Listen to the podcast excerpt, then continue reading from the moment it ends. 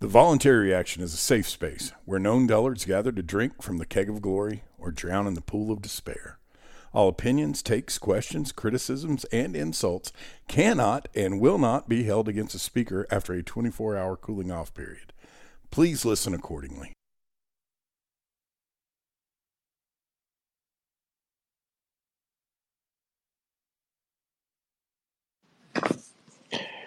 All right, listen up, dullards. There's a new team atop the Southeastern Conference in college basketball, and it is your Tennessee Volunteers. We drink from the keg of glory, ladies and gentlemen, as the Vols bend Texas A&M over a barrel and show them the 50 states tonight at Thompson-Boling Assembly Center and Arena. 86 to 51, your final. Just a complete, thorough dismantling of Texas A&M as our Vols were up for it tonight. Ladies and gentlemen, win number 800 for Richard Dale Barnes and four games left, a four-game sprint to the finish. Bear, how do you eat an elephant, my friend? One bite at a time. One bite, one game at a time. We've got Brucifer coming in Wednesday night. We got to go down to the Sister Lovers a week from tonight, and then uh, a really tough final week. But we'll just celebrate tonight and look ahead to the next one. Davey Hudson of Outkick, get in here, my friend. Your thoughts as Tennessee does just a complete barrel job on the Aggies tonight.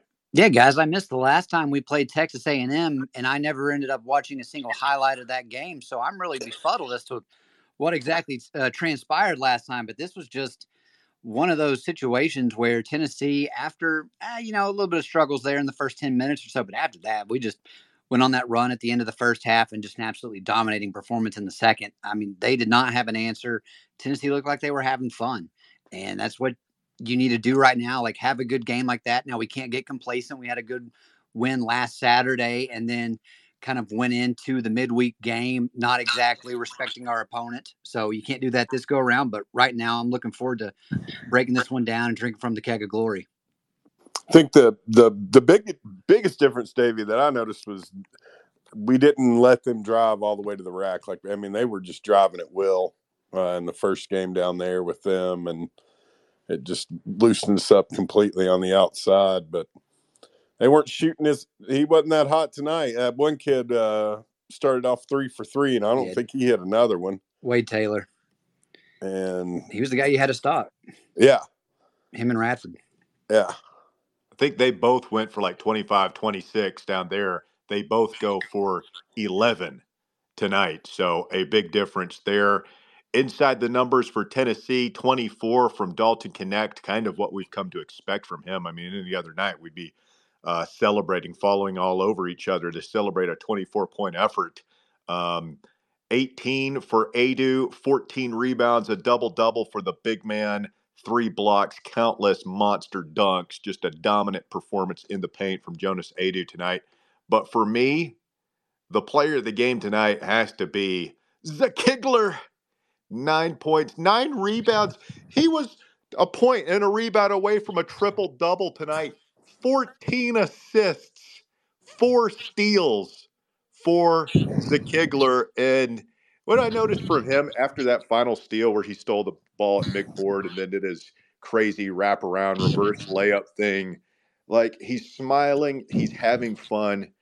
It takes a special kind of player to have fun and to be able to smile on the court when you're playing for Rick Barnes. Grant Williams is really the only other guy, maybe Admiral that jumps to mind that could actually do that on a regular basis. But um, I don't know if there is a Zakai Zeigler fan club. I would like to put my name forth as a potential president for said fan club. I love that kid. I feel like you started the fan club like almost three years ago. Love him, Bear. Can't get enough of him. That's my point guard. That kid's fun to watch, man. I am just really fun to watch. And I imagine if you're a fan of another, another team, uh, really easy to not like, but he's ours and I love him. He was, I mean, one board and one point away from a triple double. Yeah. He was, he still had a good day. Ice Cube with a triple double. good, man. He's, that was a special performance. Awaka uh, with another one. He had 12 points and, and six rebounds, and kind of what we talked about yesterday, Bear. I feel like, at least in the first half, like that Garcia guy who I think had 17 rebounds against us down there. It was almost like, to borrow a soccer term, we were man marking him.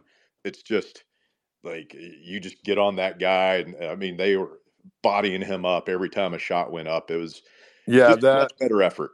and and finally uh he got a foul called on him doing his his patented uh volleyball uh spike the you know spike it and I, I guess he I can't I don't know I think it may have been Aidoo or it may have been a walk of hell one of them but uh they actually called a foul on him for I will give uh, one of the A and M players credit. I don't know who it was, but whoever took that charge from Awaka in the first half, brave dude that's bravery right there. Yeah, It was the first time I think I, I saw a charge called in a Tennessee game this year, and there were Saw two three back to back to back. three. yeah, it was crazy. I know everybody got mad if if uh Josiah had just left that left foot alone and not not picked it up, he'd have gotten one. But I, hell, that's the first charge I've seen called all year, not just Tennessee. They Well, missed a big who one in the Duke game today. The Duke Well- game. We'll talk about the Duke game, Davey. Are you going to be able to discuss this rationally? Yes, know. I will be unbiased and come at it from a position of logic and strictly reason. It'll be a fun conversation. Let's have some conversation with the listeners first. Brad in Nashville is up first tonight. What's up, Brad? Not much, guys. Just got done watching an ass whooping. That was a tale of two halves. But God, man, we were just rolling in the second half. Um, and it's been a long time since I've seen us have that much fun playing a game. And it, I mean, these kinds of offensive like performances are in us. Because damn it, I mean, I just watched us do it. It's just frustrating whenever you have like the first ten minutes of the game, like we did, where we're disgracing the entire game of basketball, and then we just flip the switch and roll for 30 minutes. Like, I know that it's a Rick Barnes team, so there's going to be lulls, but man, it's frustrating when you know how good these guys are. Well, I, I'll push back a little bit here, Brad. Like, I mean, we're we're top twenty in uh, KenPom offensive efficiency this year, which is the highest that number's been in a long time. You have an obvious SEC Player of the Year candidate in Knecht, and uh, we had what uh, 40 po- 37 points, I believe, in, in the first half. There, a ten point lead at halftime against a team that up until two weeks ago was thought to be an NCAA tournament team. So. I thought even in the first half we were playing pretty well. I thought they hit some lucky shots to even stay in it. So um, I thought that you know Tennessee just sort of they they showed their class, like you Well- alluded to in the second half. Well, yeah, like you were talking about on the halftime show, where you got people like me bitching, and we're up by ten. We covered we covered the game in the first half. Um, but yeah, we, did it right before halftime. I, I'm just, God, I, I just, I, I I just want them running and having fun like they were in the second half the whole time. I just know you can't do that all the time because we had to break them first, and we did.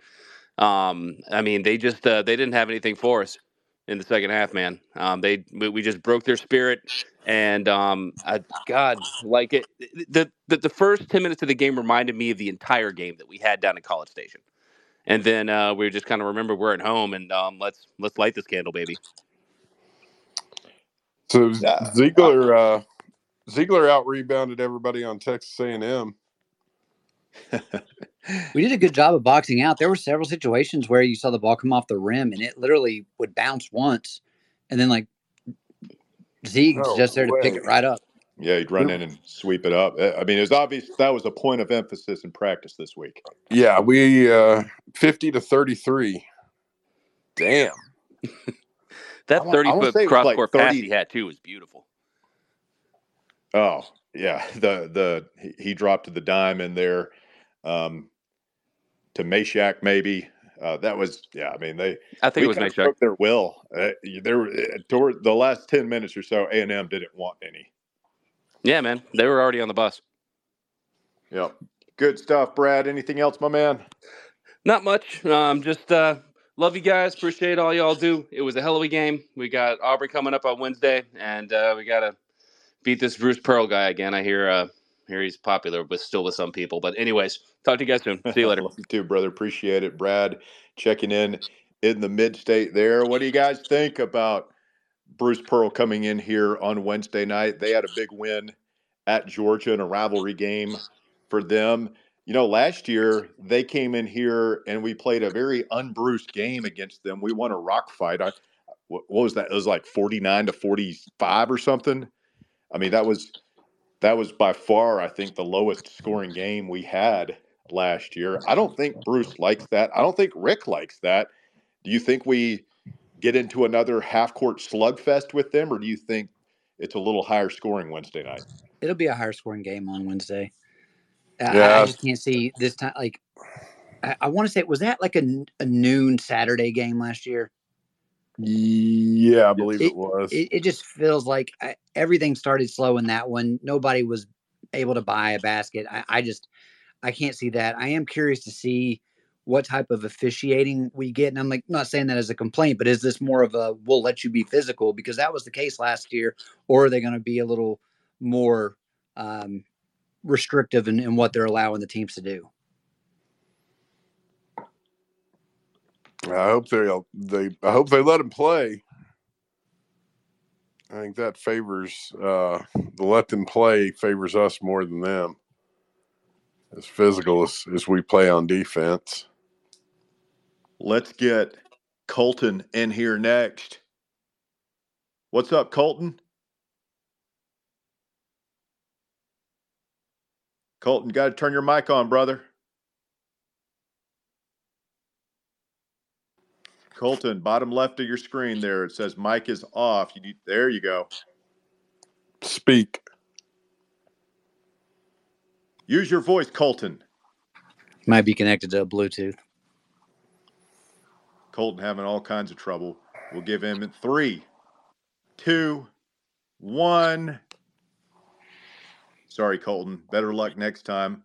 Uh, let's get Frank in here next. What's up, Frank?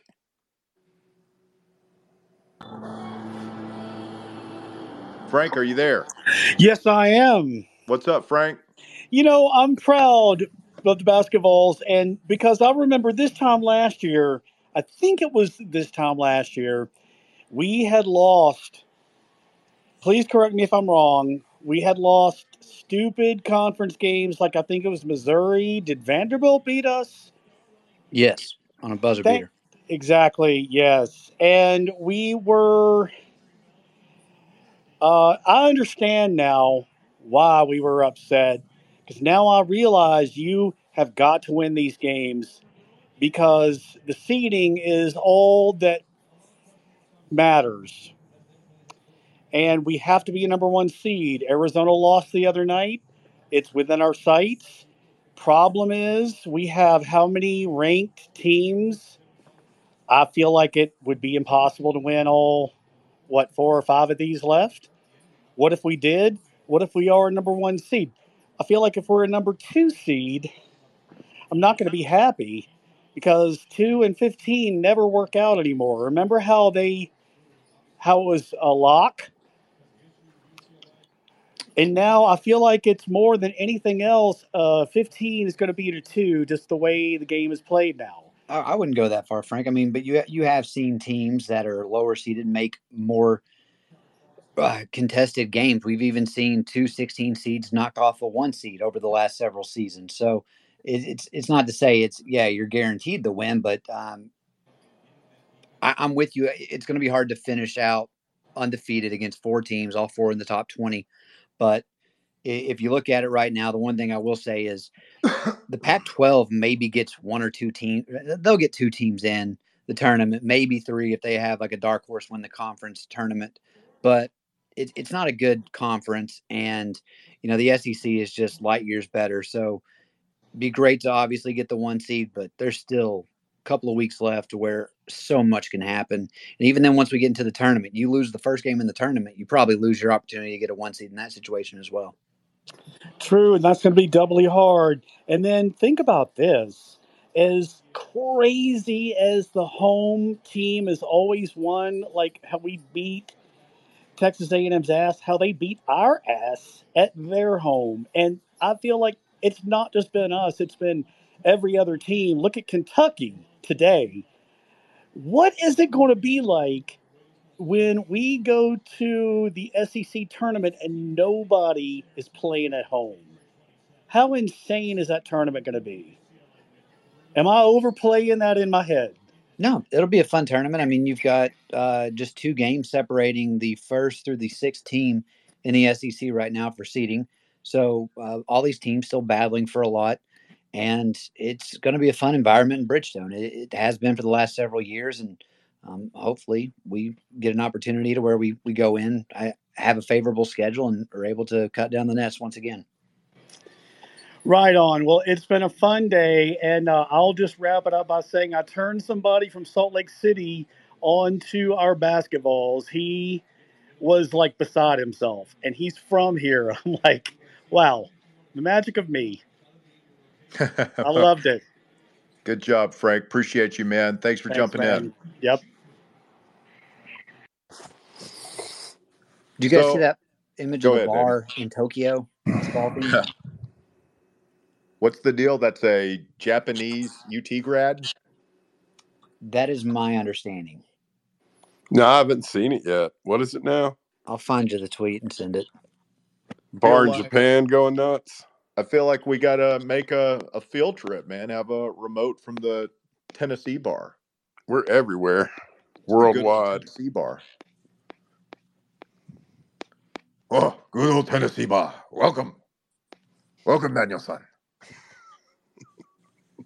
They're drinking sake tonight in the good old Tennessee bar in the great city of Tokyo. Shout out to our friends across the other pond. You ever gotten a load on with that with sake? Whew. Damn near make you go blind. Never had it. Oh, Had some good hibachi this week. Hibachi Factory, shout out. I need to, I need some good recs for hibachi places in Nashville. Still haven't found any that come close to what we had back in Knoxville. I don't have Kozuko. Yeah, it's weird. Like, there's a lot of Kozuko. places around here, but I haven't found any that I would consider really good. Oh, you like Kozuko?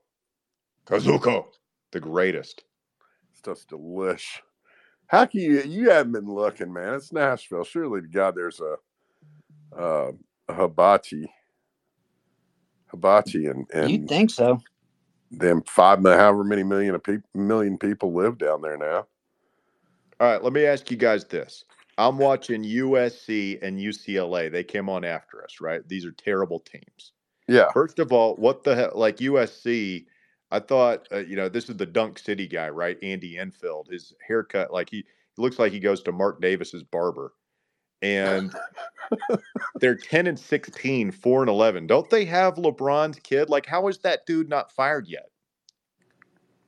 Question number one. Question number two UCLA is 14 and 12, unranked, 9 and 6 in the Pac 12.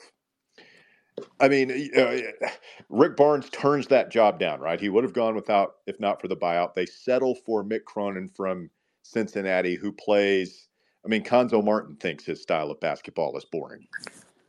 he's got go a to a Final Four, right? They've got a Final Four. Would you, would you, would, would you trade what we have now with Rick Barnes for Mick Cronin, knowing that we'd have a Final Four banner hanging in Thompson-Boling Assembly Center and Arena, but we would be on the wrong side of the bubble this year?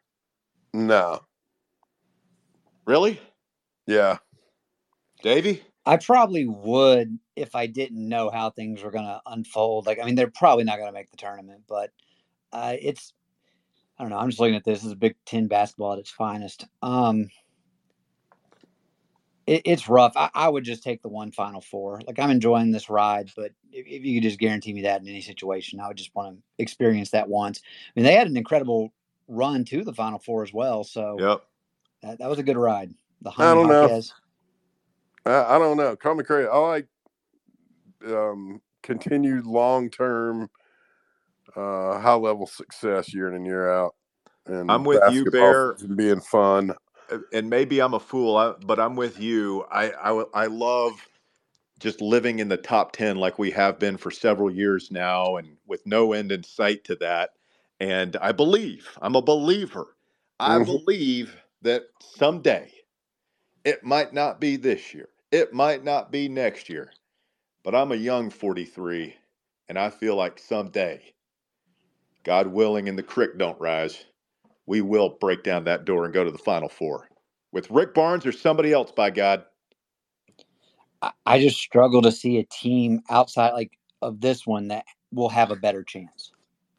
When I look at this team, because eventually you're going to get out of the way to where you you have fifth and sixth year seniors, and and with the leadership that this team has, I think you're going to bring back Aidoo and Zakai next year, and those are some great pieces. But with Knecht, Santee, Triple J, while I know we get frustrated with Triple J and Santee at times, like this is the team to put it all together with. Okay. A, a counterpoint, though, you're also going to have it is based off what we've seen this year and some expected improvement and continuity next year. Is Triple J and Santee really a drop off when you go to Mashack and Gainey, who will be back for those roles next year? And keep in mind, we didn't, none of us on this call knew who Dalton Knecht was at this time a year ago. Nope. Tennessee will We don't. have Or didn't. Tennessee will have flexibility to operate in the portal. Knecht success will make Tennessee attractive. We need another guy or two that can come in and make an impact like that. And we will have some transfers. I don't know if they'll be as good as Knecht. I don't know if another guy out there is like that, but we're going to have two, maybe three guys on the team next year, at least one or two of whom are going to be starting with a major impact. And we don't even know who they are right now. So I, I agree with that. I'm not going to argue that. I'm simply playing the numbers of how often is it you get a guy that could potentially transfer in, win the Wooden Award, be the SEC Player of the Year, and a lottery pick all at the same time. Well, I mean, the the thing about it, we've got we've got a dominant big in Aidoo. We've got uh, one of the elite point guards in Zeigler, and then we've got just a stone cold killer in Knecht that can score at will. I mean, it's like Russ said at the beginning. He scored 24 tonight. It was it was ho hum. And I'll add to that. I'll tell you who else is. It's kind of get to be ho hum is seeing Jonas score in that you know 15 to 20 point range. I don't know what his his. I'd be really interested to see what his average is up to now. Uh, as far as just, Points per game. he's right around 12. Well, he really put himself behind the eight ball with some of those early games. He's playing at a high level. I mean, Awaka's picked it up. You know, I do think you're right. It's, a- it's a really good team. I'm. I don't know if it's if it's better than that Grant and Admiral team or any better of a shot, but got an um, opportunity. Yeah, it's it's def. This is a this is a year where we've got an opportunity. I think our opportunity is better this year than it was the Kennedy Chandler year, simply because we have a better big. Yeah, I mean, And then Knecht's the X factor. And if you got somebody that can go for thirty five plus, Triple J and Vescovi were so much better the the Ke- Kennedy Chandler years than they are now. I, I don't know if that's true. It seems that way though. It feels that way. Maybe they're just asked to do less than they were on that team. But anyway, let's get Cole in here next. Cole, you're on voluntary reaction. Go ahead. Hey, can y'all hear me? Gotcha. Look, y'all were talking about players that you know we're we're feeling good about. I don't think enough people are talking about Gainey out there. I think he's real. You know, he's no Knecht, but he's he's really hitting some shots this year, and uh, yeah, not to be slept on. He's starting to find his stride. There, there's definitely games where, I mean, you, you look at how Tennessee's bench will play, where you got to have one guy at least be on his game for that team to really shine. And, you know, last couple of games has been Tobe Awaka. We've seen Gainey play that guy. Which game was it where was it Arkansas he went off? Um, And but but today, what was great was your your team as a whole went. I believe it was nine of twelve from from off the bench. So Yeah. I mean, if if you're able to get that production, surely Yeah. this team's going to get enough out of their starters to where you're you're never going to be in a situation where you're you're losing a game if that's the case. I mean, the the the, thing that Gainey's doing now that he's improved on is like he was. I felt like he, he had an off night tonight, but the difference is he didn't jack up twelve shots tonight. yeah, He had one shot. Yeah, and he made it. And it was a couple good plus- passes. plus one. Um, that he had a really rough first half with when but whatever the, the point guard experiment they're doing with him, where he had I think it was two two turnovers, at least two turnovers, really quick and. Um, but yeah, I mean he's he's played better as the years gone on. Yeah. Look, boys, we're in the final stretch here, and uh, look, I I'm just so damn tired of us throwing away these big games when they matter. I was at that FAU game last year in March Madness, and it just I want to have hope in this team, but you know we lost lost the, uh, the dumb one to A and M two weeks ago. Looked good tonight, but it, it just makes you think: Can we do it against Bammer and Auburn and you know Kentucky again? And and and like you said, it's all about seeding. So uh, it's just hard to hard to go into these next couple games and, and just feel confident about the team. But you know, we'll see.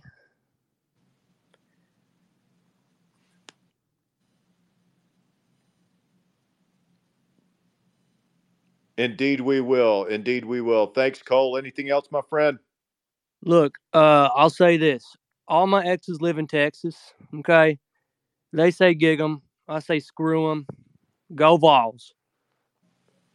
Thank you, Cole. Appreciate you making your presence felt here. Uh, Mike says, "Here's a question: What does a fake military school like A and M do for punishment after getting barrel jobbed? What is their relation to the military? Why do they have those guys walking around in the mount? They they look like Canadian Mounties. They got the Canadian Mounties up in the stands, and then they got the milkmen down on the field, and then they've got those guys in the overalls." It's just a weird operation they have down there. I, I think that uh, I, I'm not sure how it works down there. I don't know if they're have a heavy affiliation with like the ROTC program or or what the deal is. You're the cult guy, Russ. You should know. I mean, is it like the Citadel where when they when they graduate they it's not a real military school. Well, they have girls there, right? Yeah, You know, girls go to military institutes, don't you? It's a good point. I don't mean that as a sexist comment.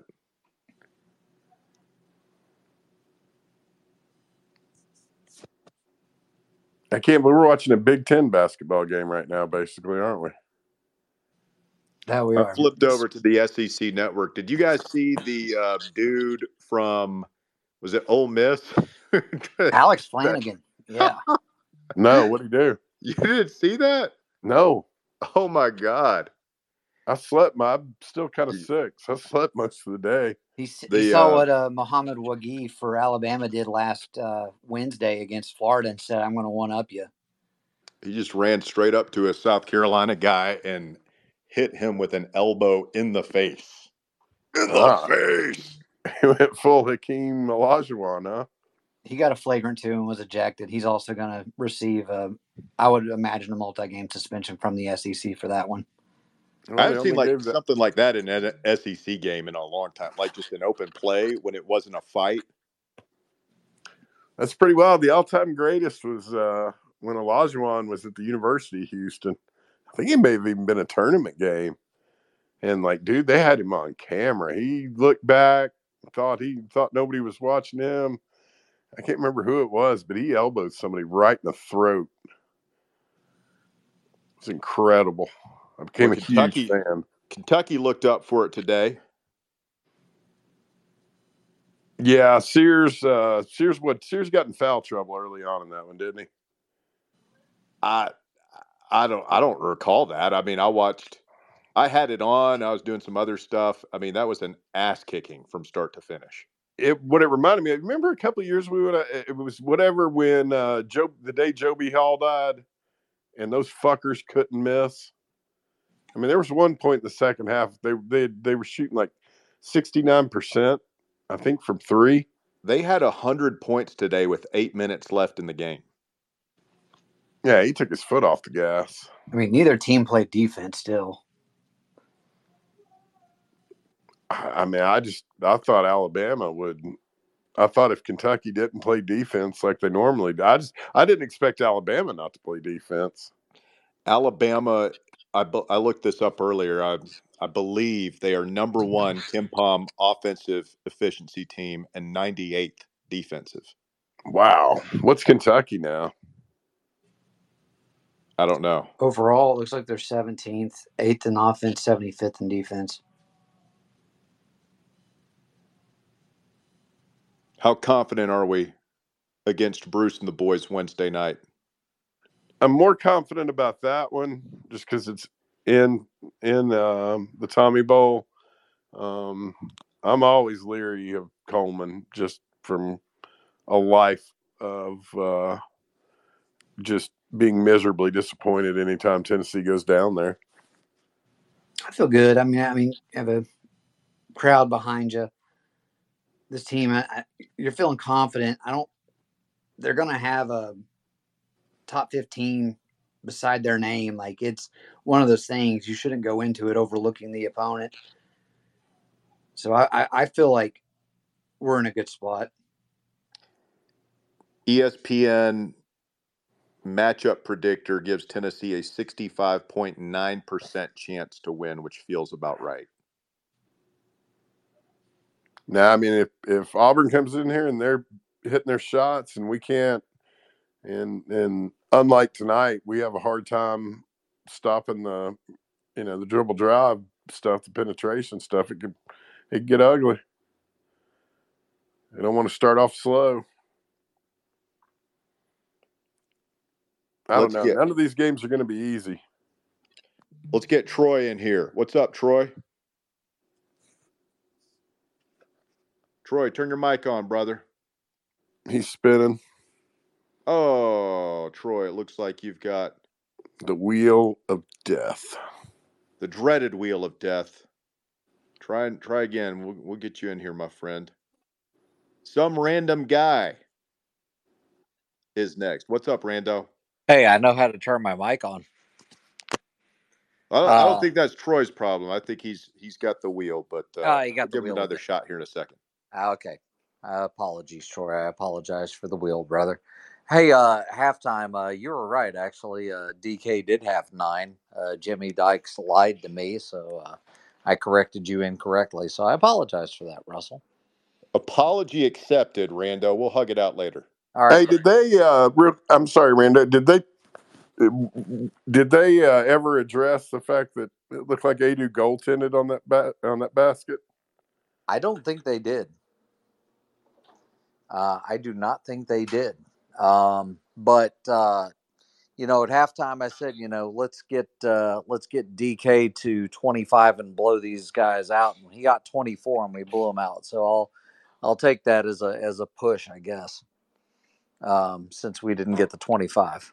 Um, but no, solid effort tonight, man. Guys look good.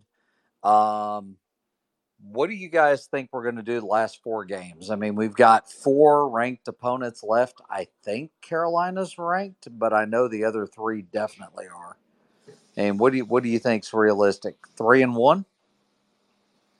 I mean, I feel like you'd have to take that right now. Um, two and two ain't going to get it done. Um, four and zero.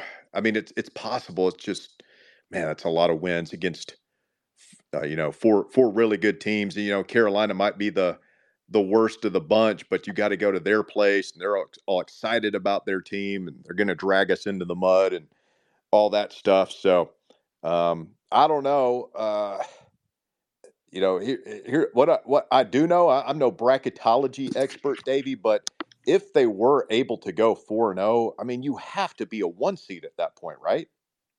Yeah, as long as you don't lose the first game in the tournament, if everybody else that's like right there with you also wins out.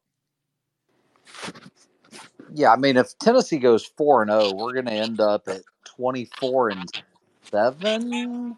Am I right on that? Twenty five and six. Yeah, 25 and 6. I mean, Yeah. the other thing is you would obviously be number one in that rankings from the SEC standpoint. You've been battling back and forth with Alabama and Auburn as it comes to that. But I, like I said earlier, I would give us the nod over Arizona just simply because their strength of schedule the rest of the way is not even going to be remotely close to what Tennessee will have. I mean, Purdue does have the head to head over us if that's like anything close. And then I just can't see Houston and UConn really dropping off that much. So, So what's I- I that do worst think- loss? That Mississippi State loss? yeah, that one really hurts looking back. What's that now? Is it a quad two or quad three? It is quad two. We don't have any quad three or quad four losses. I mean, Arizona had a terrible loss this week. Uh, no, well, uh, Washington State's actually ranked. I would I would say if we go 26 and 7, however the SEC tournament shakes out. I mean 26 and 7, 27 and 7, we've got an outside shot at the one seed. Um yeah, that's that's a one or a two. I mean, we're going to be right there. 27 and 7, we're probably a one seed, but we're the bottom one. We're either the bottom one seed or the top two seed. We're going to be in the same bracket no matter what at that point. But um, you know, DK, I I- you know, I think DK's got a legitimate shot now. Um, I mean, a really he's really solidified the opportunity to be uh, SEC Player of the Year. And uh, I guess last point, uh, shout out to the Deacon on number 800. Um, you know, it'd be nice to see him get a win over Calipari to close the regular season and close the gap between him and Calipari a little bit. But uh, good job for the Deacon on 800. Congrats there. And uh, on to the next. Let's uh, let's get ready for Brucifer on uh, midweek. Here, here. Well said, Rando. Appreciate you, my friend. Thanks for jumping in. Let's try Troy Farmer again here. See if we can't connect with him this time. Troy, you there?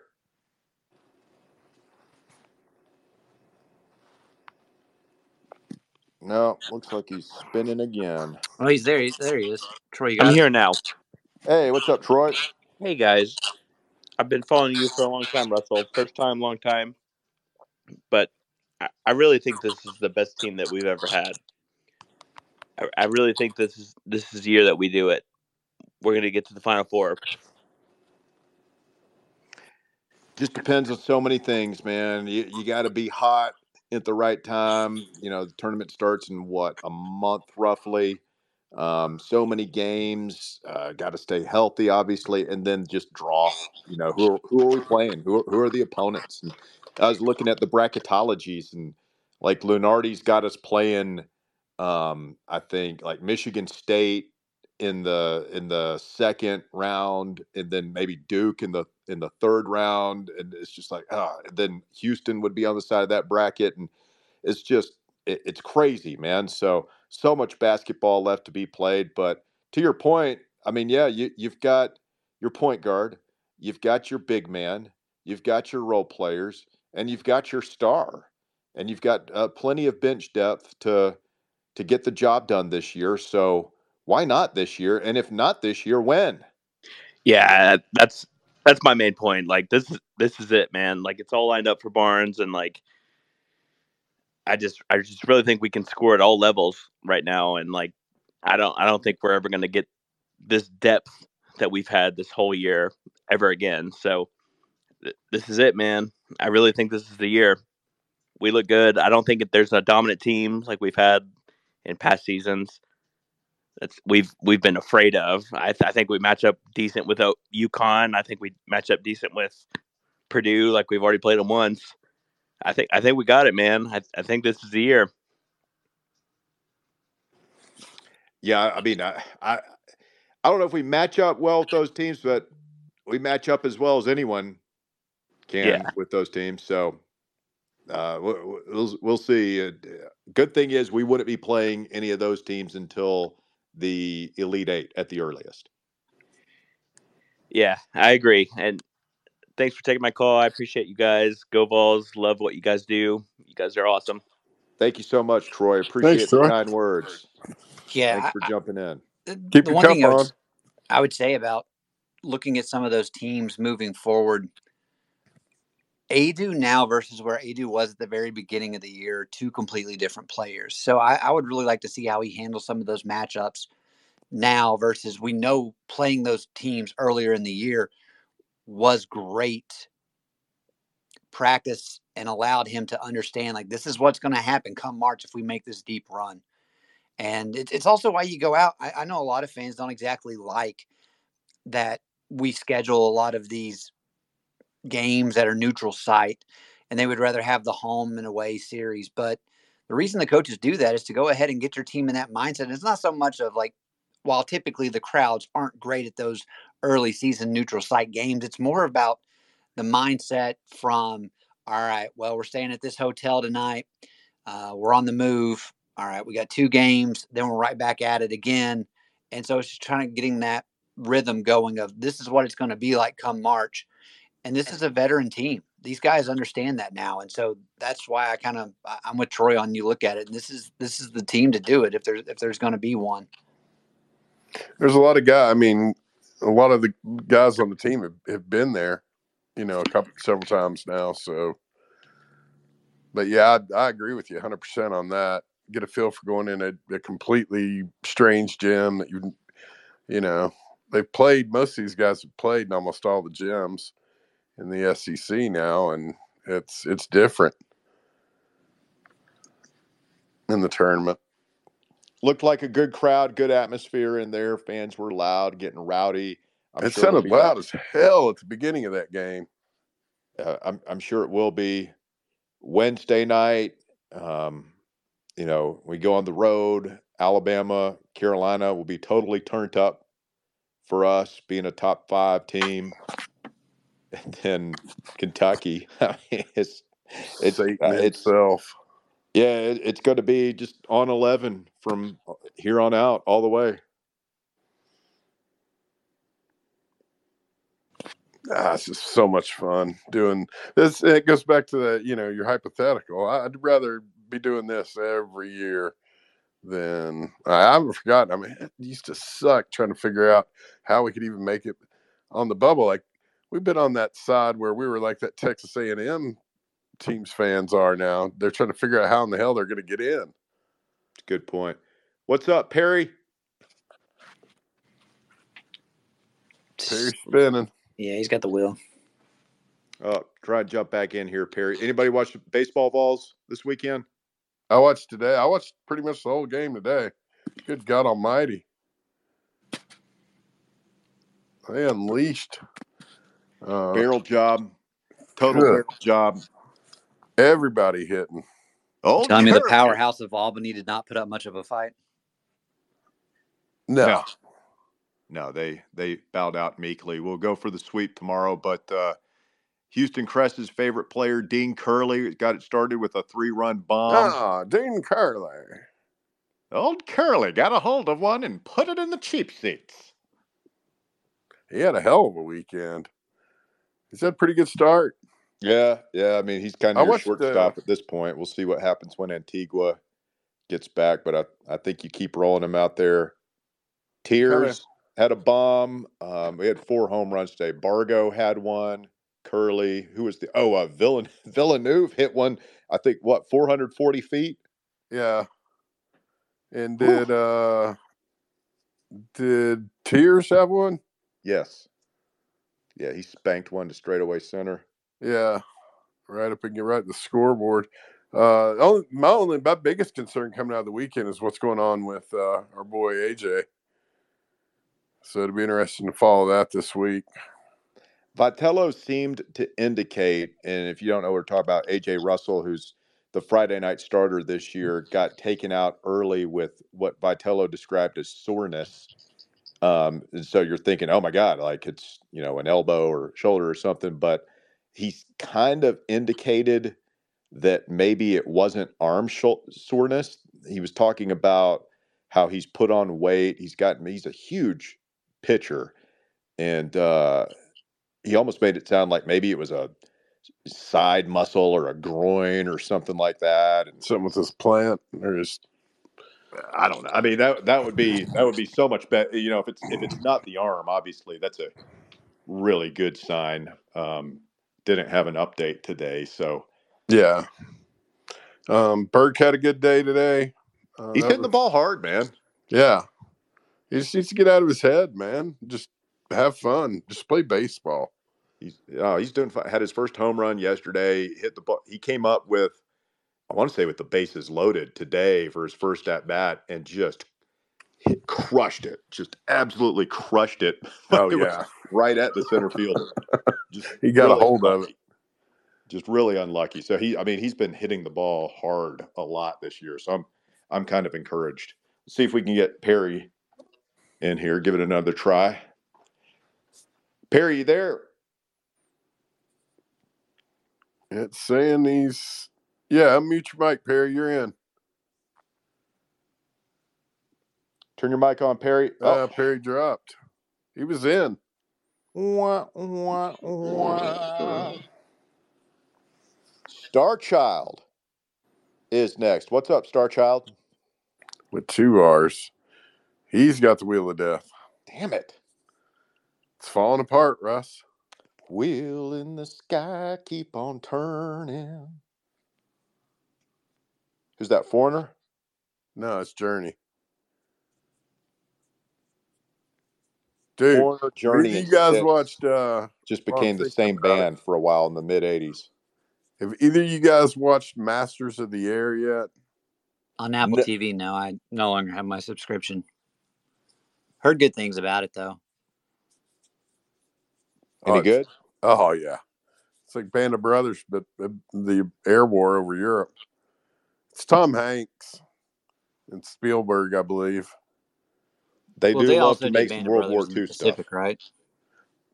Do what? They both did Band of Brothers and the Pacific, right? Uh, I'm not sure. I'm not sure on the Pacific. I've watched the Pacific. I've not seen Band of Brothers. That's what's weird. I've watched Band of Brothers, but I just, and I think it's because I tried to start the Pacific right after it, but I, I never, wa- I've never watched the Pacific. I- It's uh, I think it's on Netflix now. Like I tried to watch it. Um, I finished Band of Brothers, but it, I tried to watch the Pacific this past fall, and I guess that would have came out in like 2011, 2012. And I saw that Jon Bernthal was in it, and I got my hopes up. And then, spoiler alert, but he's gone after like one episode.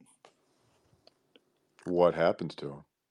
Well, seeing as he was, uh, you know, in the military in the Pacific, He was a when you put two Marine, two and together. I would imagine it wasn't good, Russ. He was a Marine. oh man, it's weird. I I really enjoyed the Pacific. I have started Band of Brothers at least four times. I cannot get into it. Man, if you, it's, I, it sounds like I was with uh, Game of Thrones. You make it past episode one, and you really get into it. I think I've watched the first three. I just it it does not. I can't get into it. what I'm not going to sit here and say like, oh, I absolutely loved it. It was the greatest thing ever. I, I enjoyed the watch. One of the things I did find interesting though, and this is watching it 20 years later, is some of the big name actors that were actually in it at the time. A lot of them don't even have speaking roles, but you're just like, oh shit, that's Michael Fassbender, that's James McAvoy, like a bunch of guys that at the time no one had ever heard of, and you're going back and you're seeing it now. I mean, d- Fucking I guess Jimmy people knew Kimmel- who uh, David Jimmy Schwimmer was at the time, um, but I'm watching Ross from Friends be an incompetent sergeant. I think was his role. no, that was Captain. He played Captain Sobel. No, that's right. Yeah.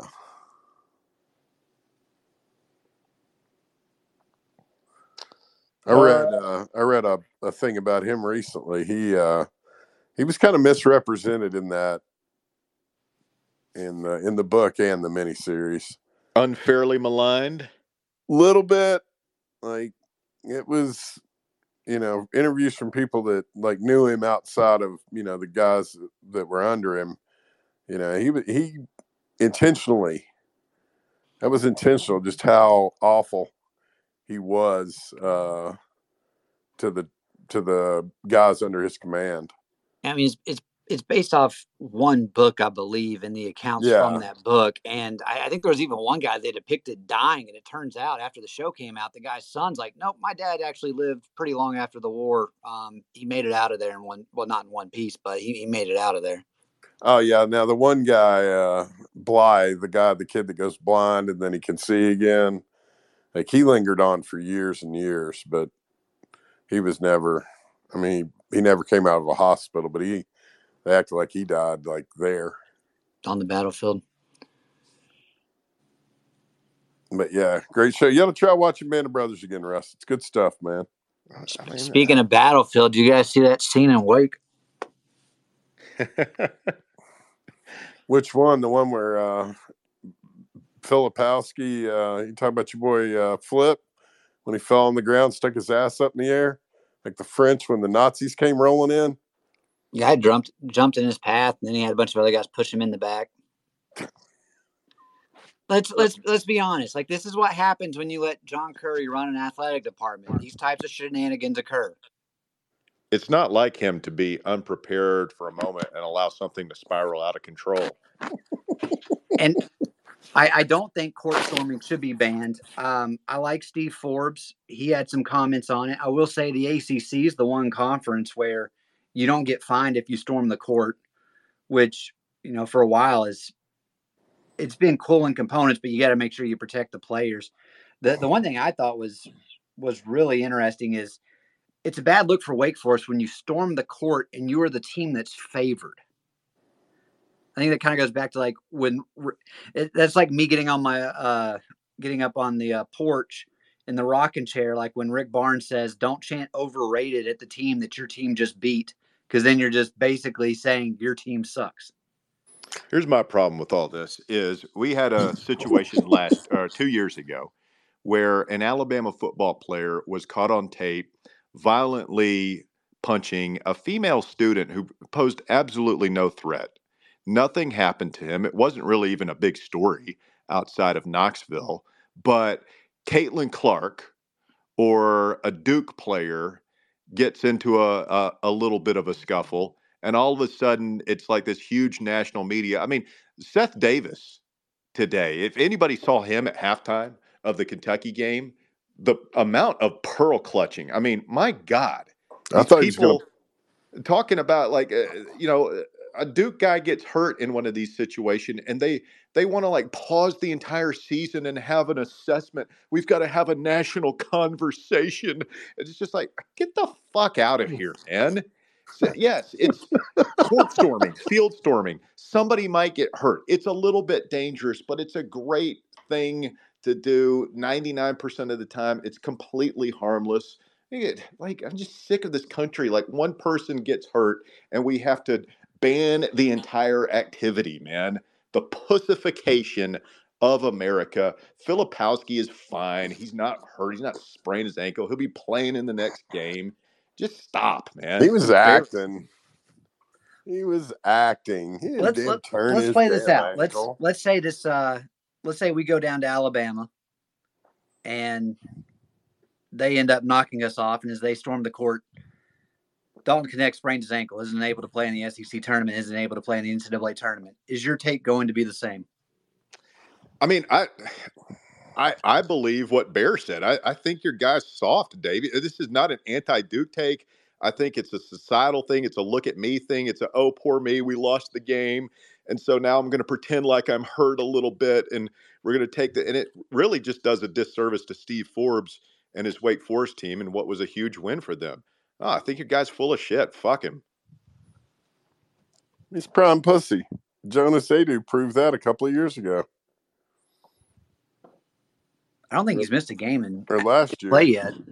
It's a good question. He'll be fine. He'll be fine. You'll be fine.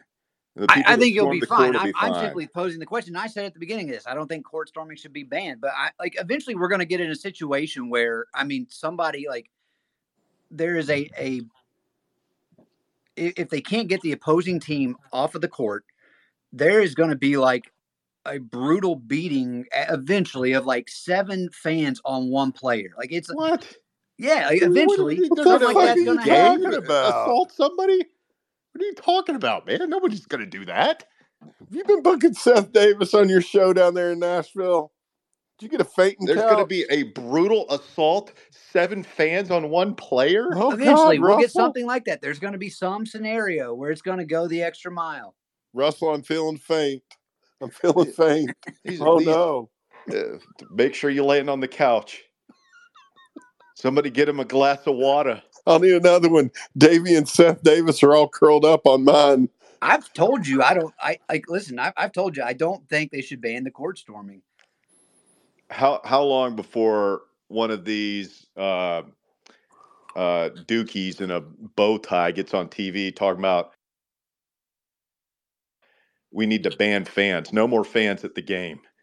We just have to ban. Or if it looks like Duke is going to lose, we should stop the game with a minute or two left and and empty the arena. It has to be done. We can't allow these poor players. They might be violently gang assaulted by multiple raving Wake Forest fans. The Demon Deacons. Oh my God, the humanity. GTFO, Davey. I'm not saying it's going to happen to a team I care about. I'm just saying eventually we're going to have some situation where things get out of hand. That's how it If you always had a couple of nerdy Wake kids or Tennessee fans, You guys are using this one example. No, I'm not going to let you sit well- here and say well, like I'm- I'm, talking about this one. Eventually, something will happen. That's how. That's Okay, you, you know what happens. happens Yeah. if a bunch of drunken Alabama frat boys storm the court and start trying to beat uh, Dalton Knecht?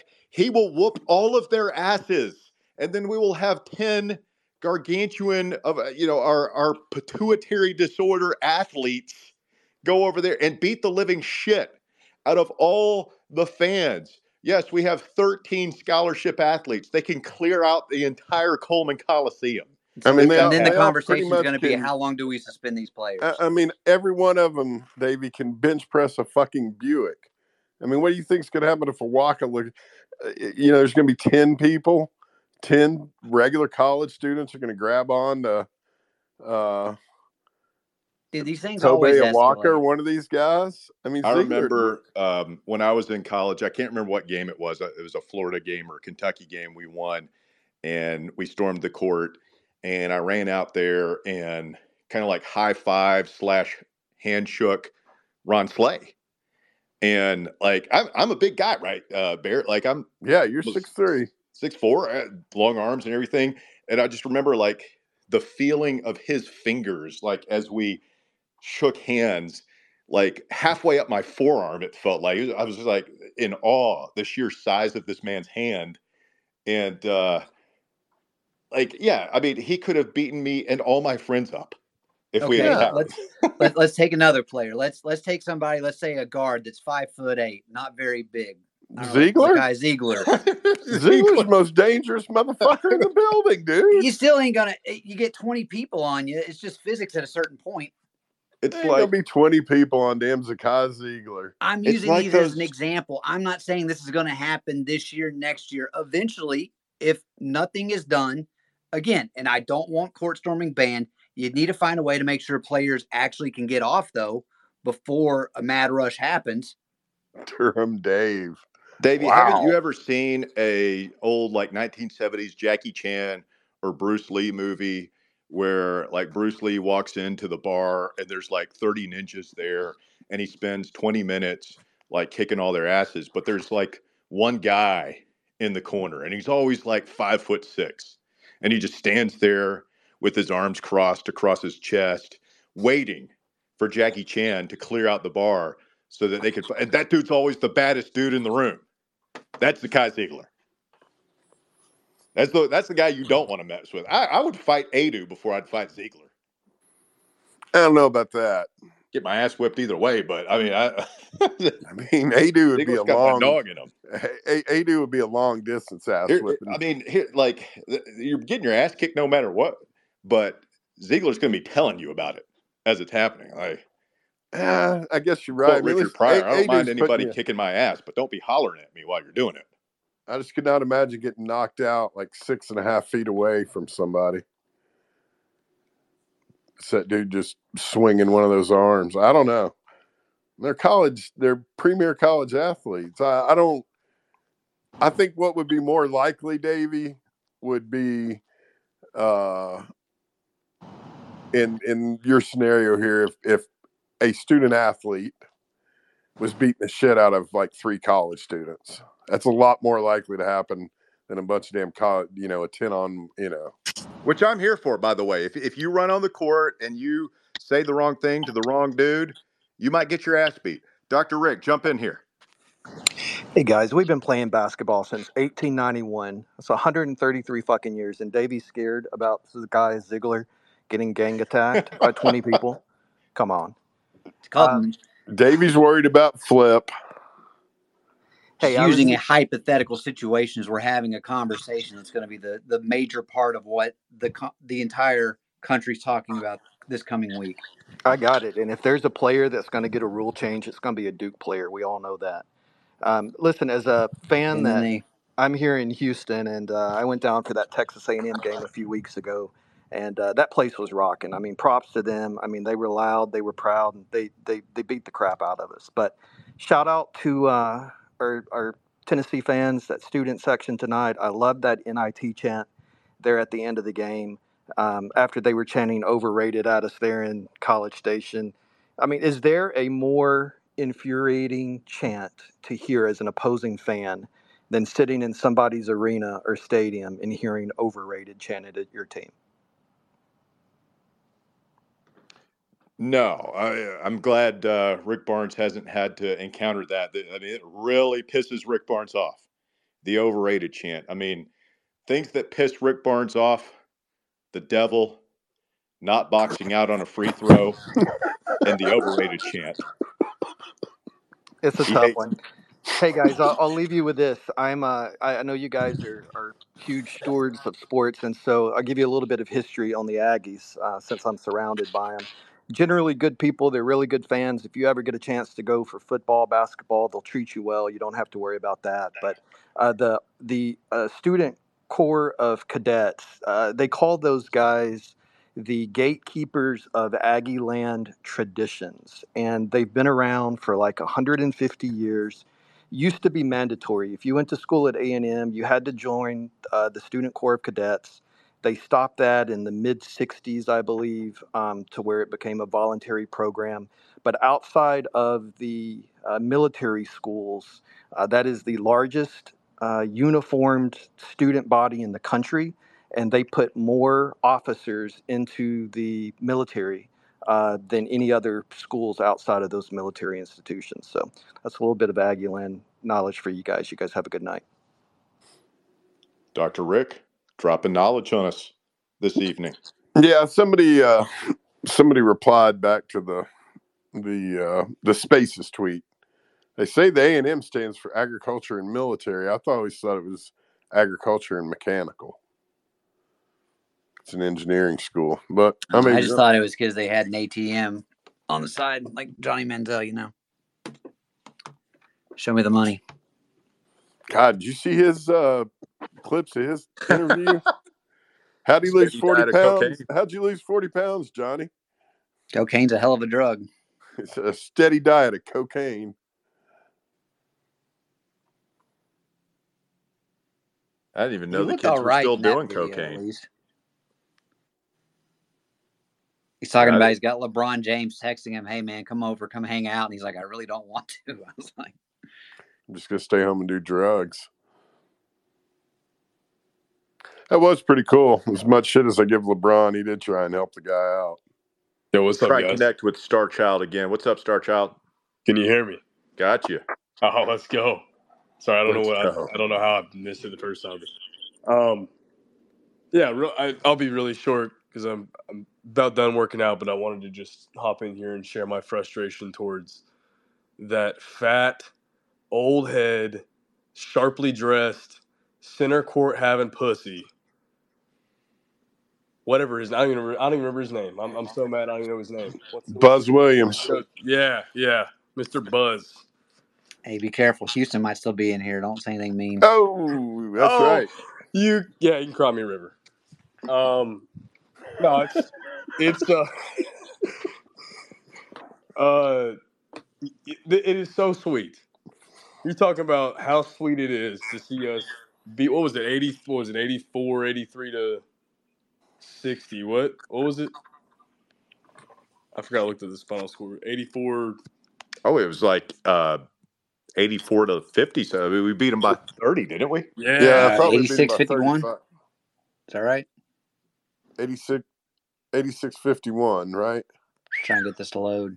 A lot to a little. 86-51. Yeah, it was 86-51. Yeah, that's a 35 point beatdown. Yes, sir. I've fully forgiven the boys and Barnes and the water, everybody, including the water boys, for what went down two weeks ago. Yes. Yes. That but but tonight needed to happen. That that needed to happen. If that didn't happen versus freaking an average team like Texas A&M who somehow after getting their butt embarrassed by Vandy comes in here and shoots out of their mind. You know, it's like I don't know. I mean, they, they did miss a lot of threes, but anyway, uh yeah, I just want to move on from ever Texas A&M ever again. I don't want to think about the uh, monstrosity of that. Team. I, I I just can't stand the guy. You're gonna come on the court in a three piece suit, dude. You are too much, dude. Your team is 19 and 12. You need to be quiet, or whatever. Anyway, but yeah, that, real quick though, uh, I do feel confident about our uh, offense for baseball. Um, um, I feel like it's not going to be as explosive as 22. I feel like that's going to be hard to beat. Um, but how about how do you guys feel about the offense?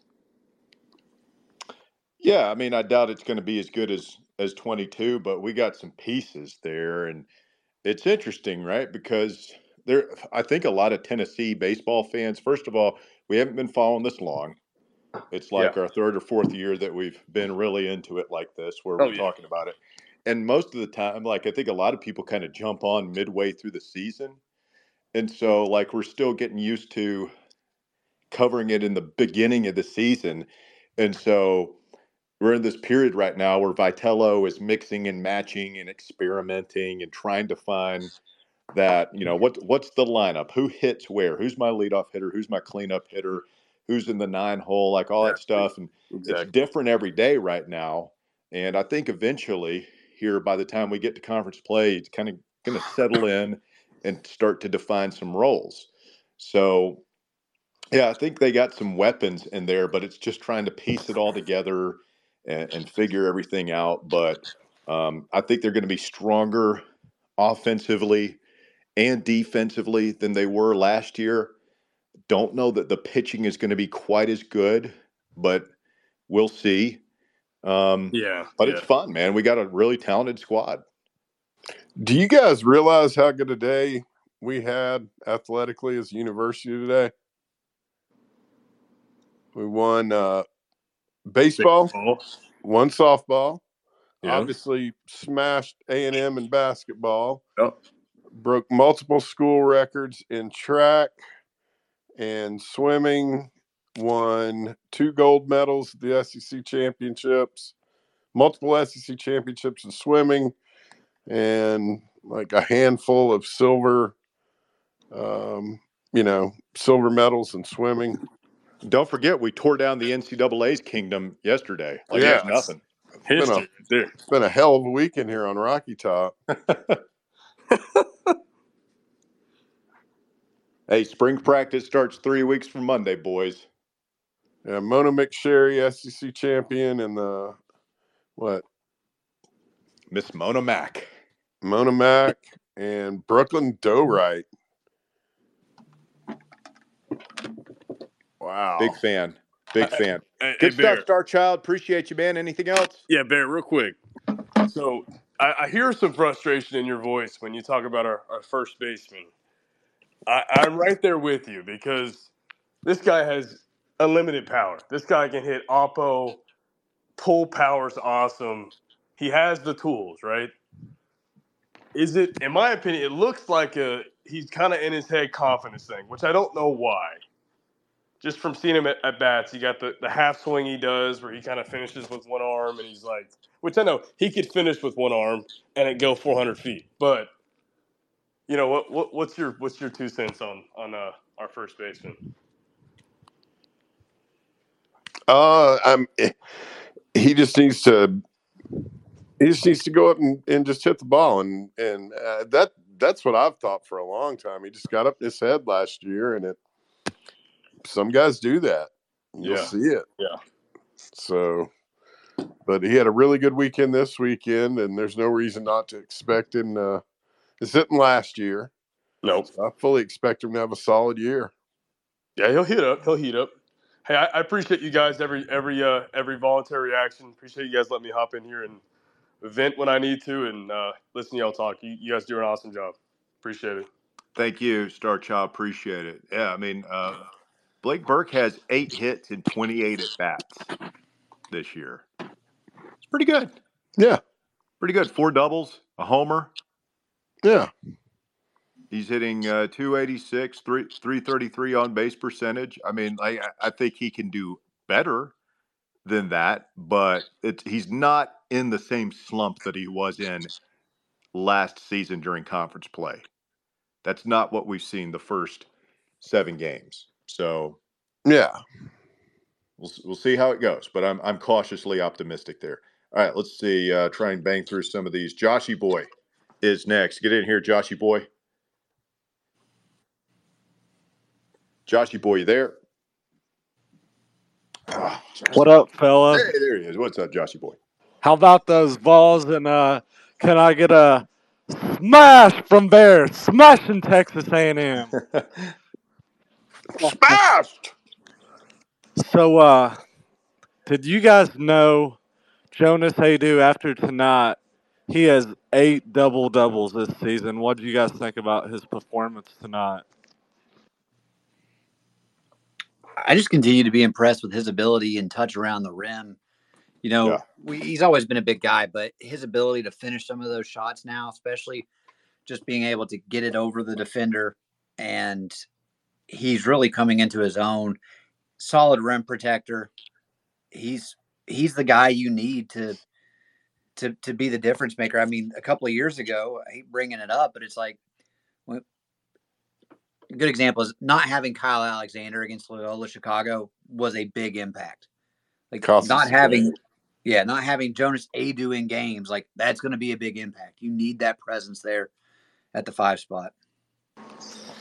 Guys, uh, I don't know what I love more about Aidoo, his uh, rim protecting or uh, his rebound, but uh, I'd say his uh, re- rim protecting does it for me. And uh, what do you guys think about uh, Knecht going off tonight against Texas A&M? And I just loved every second of it. It's uh, Dalton Knecht's world, and we're just living in it. I thought about it tonight, man. We've got four more regular season games, and then, you know, after that, we're only guaranteed two more games. So, Very true, Bear. I think after tonight, he's officially averaging 20 on the season. So Let's how go many ahead did and play. hurt? Let's What's play. that? Let's play 13 games. We're on a four-game win streak. Let's win 13 more. Close this season out on a 17-game win streak with an SEC championship, an SEC tournament championship, and a national championship. They would call that the treble across the pond, Bear. That they would, sir. So, uh, can we all agree if we go three and one in our final four games, we're definitely getting a number one seed in the NCAA No. tournament? No, no, no. no, it's, it's it's not a guarantee if we go four and oh. zero. Yeah, we've seen uh, how bad this NCAA committee is. After we Well- won the SEC tournament a few years ago, they wrong seeded us then. I, I don't necessarily look at this one, Josh Boy, though, as a NCAA tournaments like out to get us or they're going to do a bad job. It's just, No, mean- I'm not saying that, David. yeah, you you still just got several teams in front of you though that overall, like I think they have an easier schedule. They'll probably win. Like Arizona should win the Pac-12, and so it's like I kind of look at it as Tennessee and Arizona are battling for that final one seed. And if if Tennessee just has a slip up, and Arizona is able to take care of business like they should because they don't have that difficult of a stretch, they're going to be a they're going to be a conference champion uh, for the regular season and the tournament. And I just think they would get the the nod as a, a one seed for accomplishing that. Right. That Josh, Yeah. we lost to two of the teams that are in front of us that were vying for number one seeds. Very true. Do we have a better uh, strength of schedule than Arizona? Yes, just simply because the Pac 12 doesn't have a whole lot going for them. But Arizona did a good job in non conference play. Now they've, they've slipped a little bit, but they're still like it's right on that fringe. And I would just say, watching how things are going to play out, you would have to think Arizona is going to do better just simply based off who they have coming up compared to the gauntlet that Tennessee is about to face. Yeah. Russ, uh, I told you on our halftime chat, uh, I hammered the Vols tonight.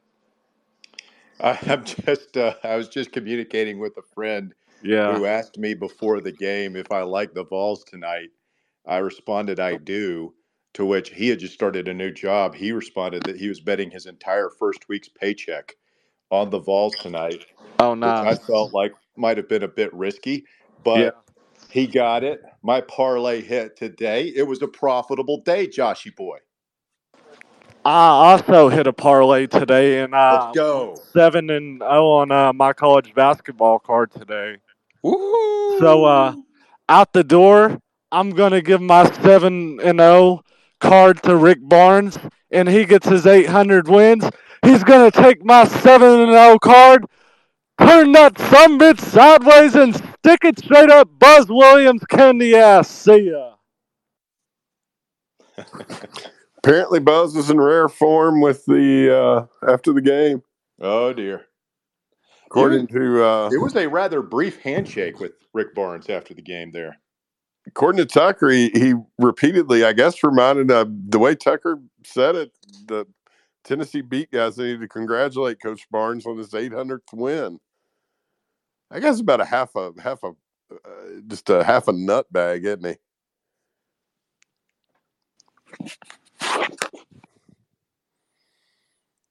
What a strange dude. He's a strange, strange little man. That's got it's got to be trying, man, because they were today. He was Lunardi's last team in, Yeah, and I don't know how much losing to Tennessee and Knoxville hurts, but their record. I mean, it's slipping away from them. Well, they've they, lost four in a row, right? yeah. they've got a losing record in conference play, don't they? yeah. I think they were six and seven coming into tonight. Bit of a tailspin here, Buzzy boy. Bit I don't know what they. tailspin. I, I don't mean, know what their last four are. well, let's look at it like this. It's it's really surprising, and I think Jimmy discussed it on the call. But you know, you look at the preseason ranks as far as like what teams brought back last year, and A and M and Arkansas were both two teams that were projected to finish in the top three of the league, and neither one of them are looking like they're making the tournament at this point.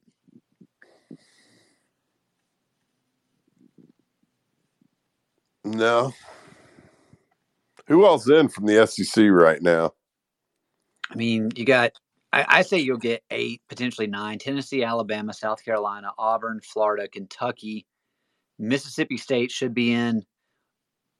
I think Ole Miss will get in. That's one I'm they they got a losing record in conference, but they didn't really play anybody outside of conference. So Davis, uh, Davy, Davis, Davy, what was your um, and the Outkick Crew's legal analysis of Tennessee winning the injunction yesterday? oh well, we actually had um Attorney General uh, Jonathan Skrmetti from Tennessee and uh, Virginia Attorney General um, Jason Miyares come on the show yesterday after it happened, and Hmm. it, it it's one of those things to where we s- stood by. I can't see the NCAA looking to really think they have much of a chance if they lost this injunction. I want to say Tom Mars, the um, you know the attorney that's has been involved in a lot of stuff. He he represents Spyre Sports currently.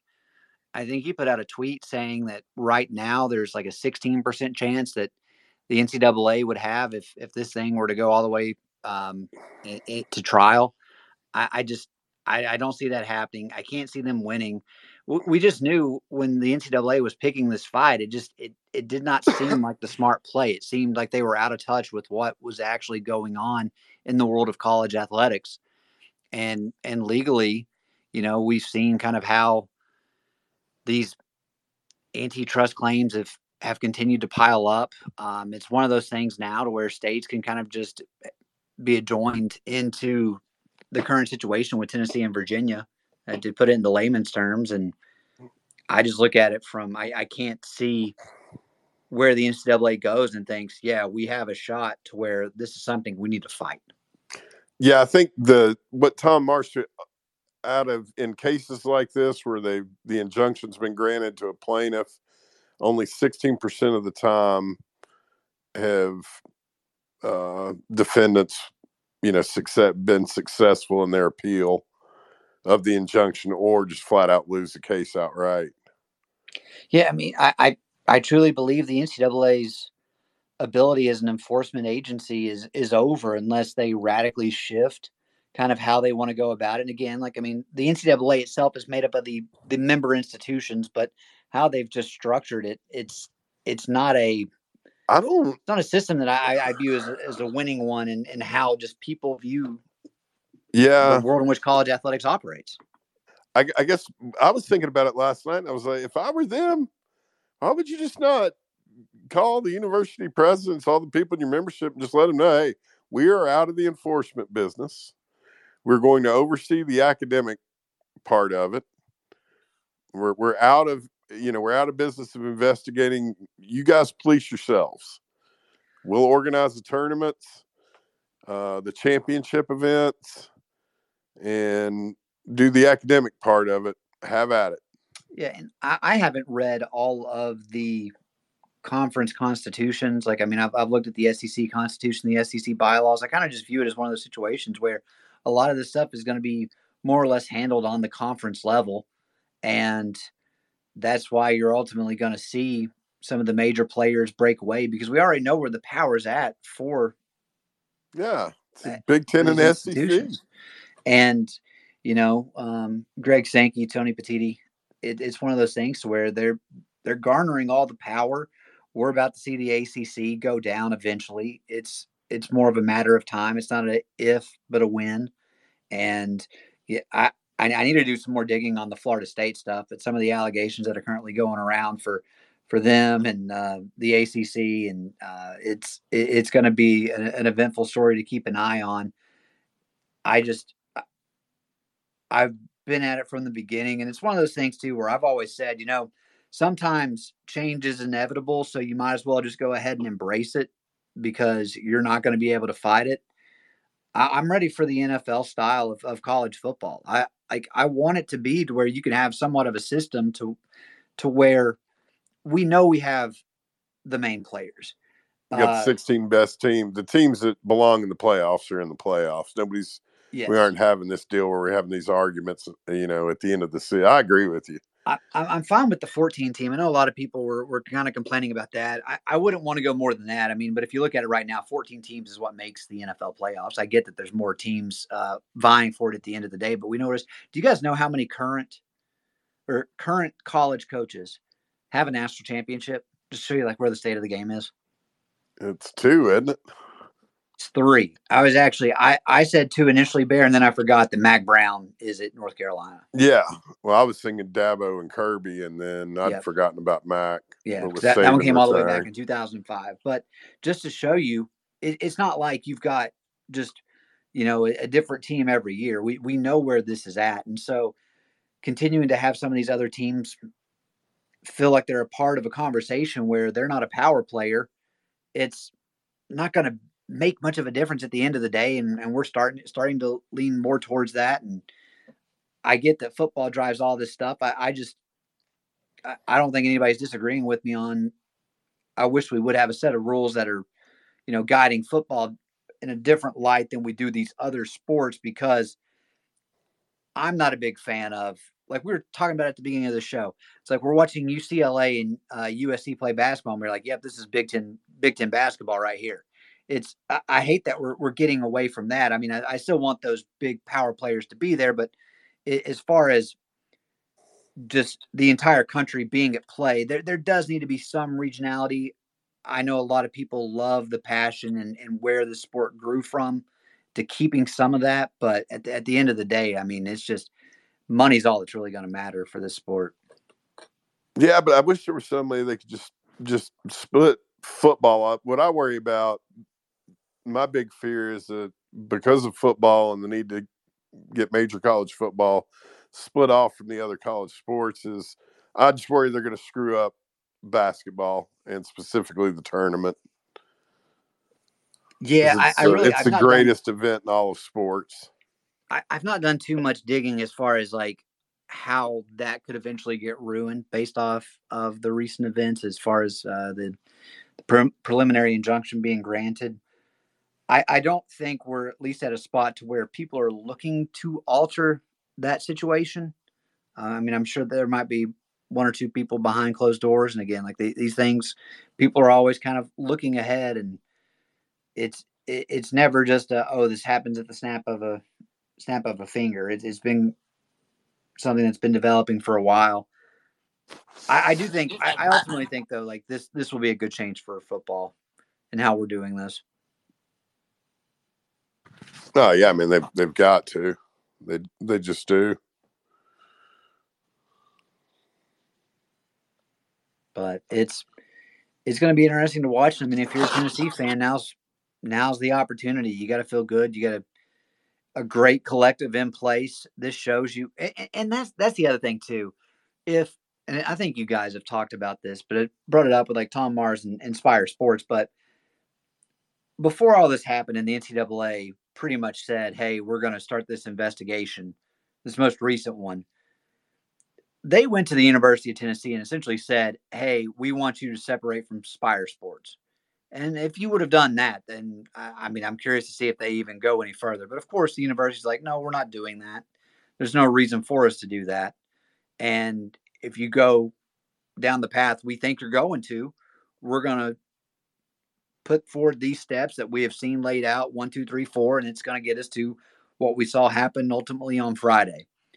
And, you know, these collectives, they have a ton of power. And whether that's a good or a bad thing, it's, I mean, we'll have it play itself out. I, I ultimately think it's it's a good thing, you know, letting these players be able to make money off of their name, image, and likeness, and having somebody kind of set that up. But there's also going to be some some growing pains along with it. But Tennessee's in a good spot. There's some other programs that are not in a good spot. Uh, primarily, I'll say this: like, I, I think Alabama, like, they're not going to fall off the face of the earth, but they don't they don't have an NIL program that's set up like you've seen some of these other schools that have really been raking in the dough to then go out and pay for these players. They've rid on or they've they've had they the mentality of we have Nick Saban, we are fine. We're going to be able to continue going. And that that's the biggest fault that Alabama fans have had is thinking that it's Alabama the brand that's so strong and not realizing that Nick Saban is the reason your brand is what it is currently. And Kalen DeBoer is a good coach. remember the Alabama brand before Nick Saban got there. It wasn't very good. and and their fans are going to have to learn this. I mean, and, and that's the thing. It's like it goes back to, you know, Kirby's won multiple national championships at Georgia. Dabo's won multiple at Clemson. Now Dabo's days are, are like his best days are by far gone. He's not been able to adapt to the transfer portal, the NIL world, and it doesn't look like he wants to.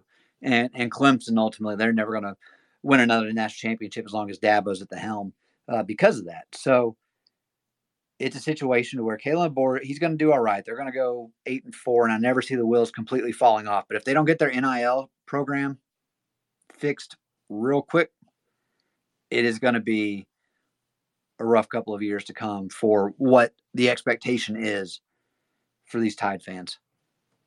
Let's get Roberto in here. What's up, Roberto? There was an error adding Roberto as a guest. Please try again. Okay. Let's get Roberto in here. What's up, Roberto? There was an error adding at the Roberto UT Vol as a guest. Please try again. Third time's the charm. Let's get Roberto Vol in here. What's up, Roberto? Roberto, it is not letting me add you, brother. I don't know why, but I will try again. Why don't you unrequest and then request again? I tried to add him. There was an arrow adding up at Roberta. Please try again. Let's get, I believe this is Michaela in here next. Michaela, are you there? Yeah, that How's was a going? great that was a great game. What do you think we need to do to beat Auburn? Great question. Um, play like we did tonight. I mean, here's the thing: is like when we are on our game and hitting on all cylinders, and you know, Zeigler, Aidoo, and Knecht are doing their thing, and then Vescovi and Triple J are just sort of playing their roles. There aren't many teams that can handle us. There aren't many teams that can hang with us in the country, except for you know Purdue, UConn, and uh, um, you know the the top teams in college basketball. And I, I just I'm not Auburn's good. I don't think they are. I'm not in love with them the way the analytics are. So I, I think it's more about Tennessee making sure we're we're just into it and, and up for it and fired up to play the game and all that stuff. And if we are, I think we win Wednesday. Yeah, What do you think? Is this the year Rick Barnes goes all the way? yeah. Yeah. I I didn't hear much so. enthusiasm in that. In that, yeah, Michaela. I need a little bit more out of you on that one. Yeah. Yeah. It's like Jerry Lundegaard. Yeah. Oh, Yeah. you want me to do a darn lock count? Okay, I'll do a lock count. Yeah. I'm going to need that by Monday. Yeah. Mm, yeah. Anything else, Michaela? No. No. All right. Thank you. You have a one. Uh, Michaela, are you smashed?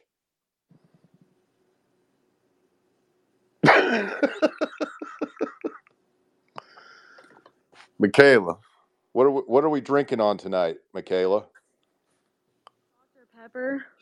Dr. Pepper. Okay. Yeah. That all? Yeah. All right. Are you okay? Do we need to call somebody for you? No. All right, Michaela. You hang in there, sweetheart. Appreciate you. Okay.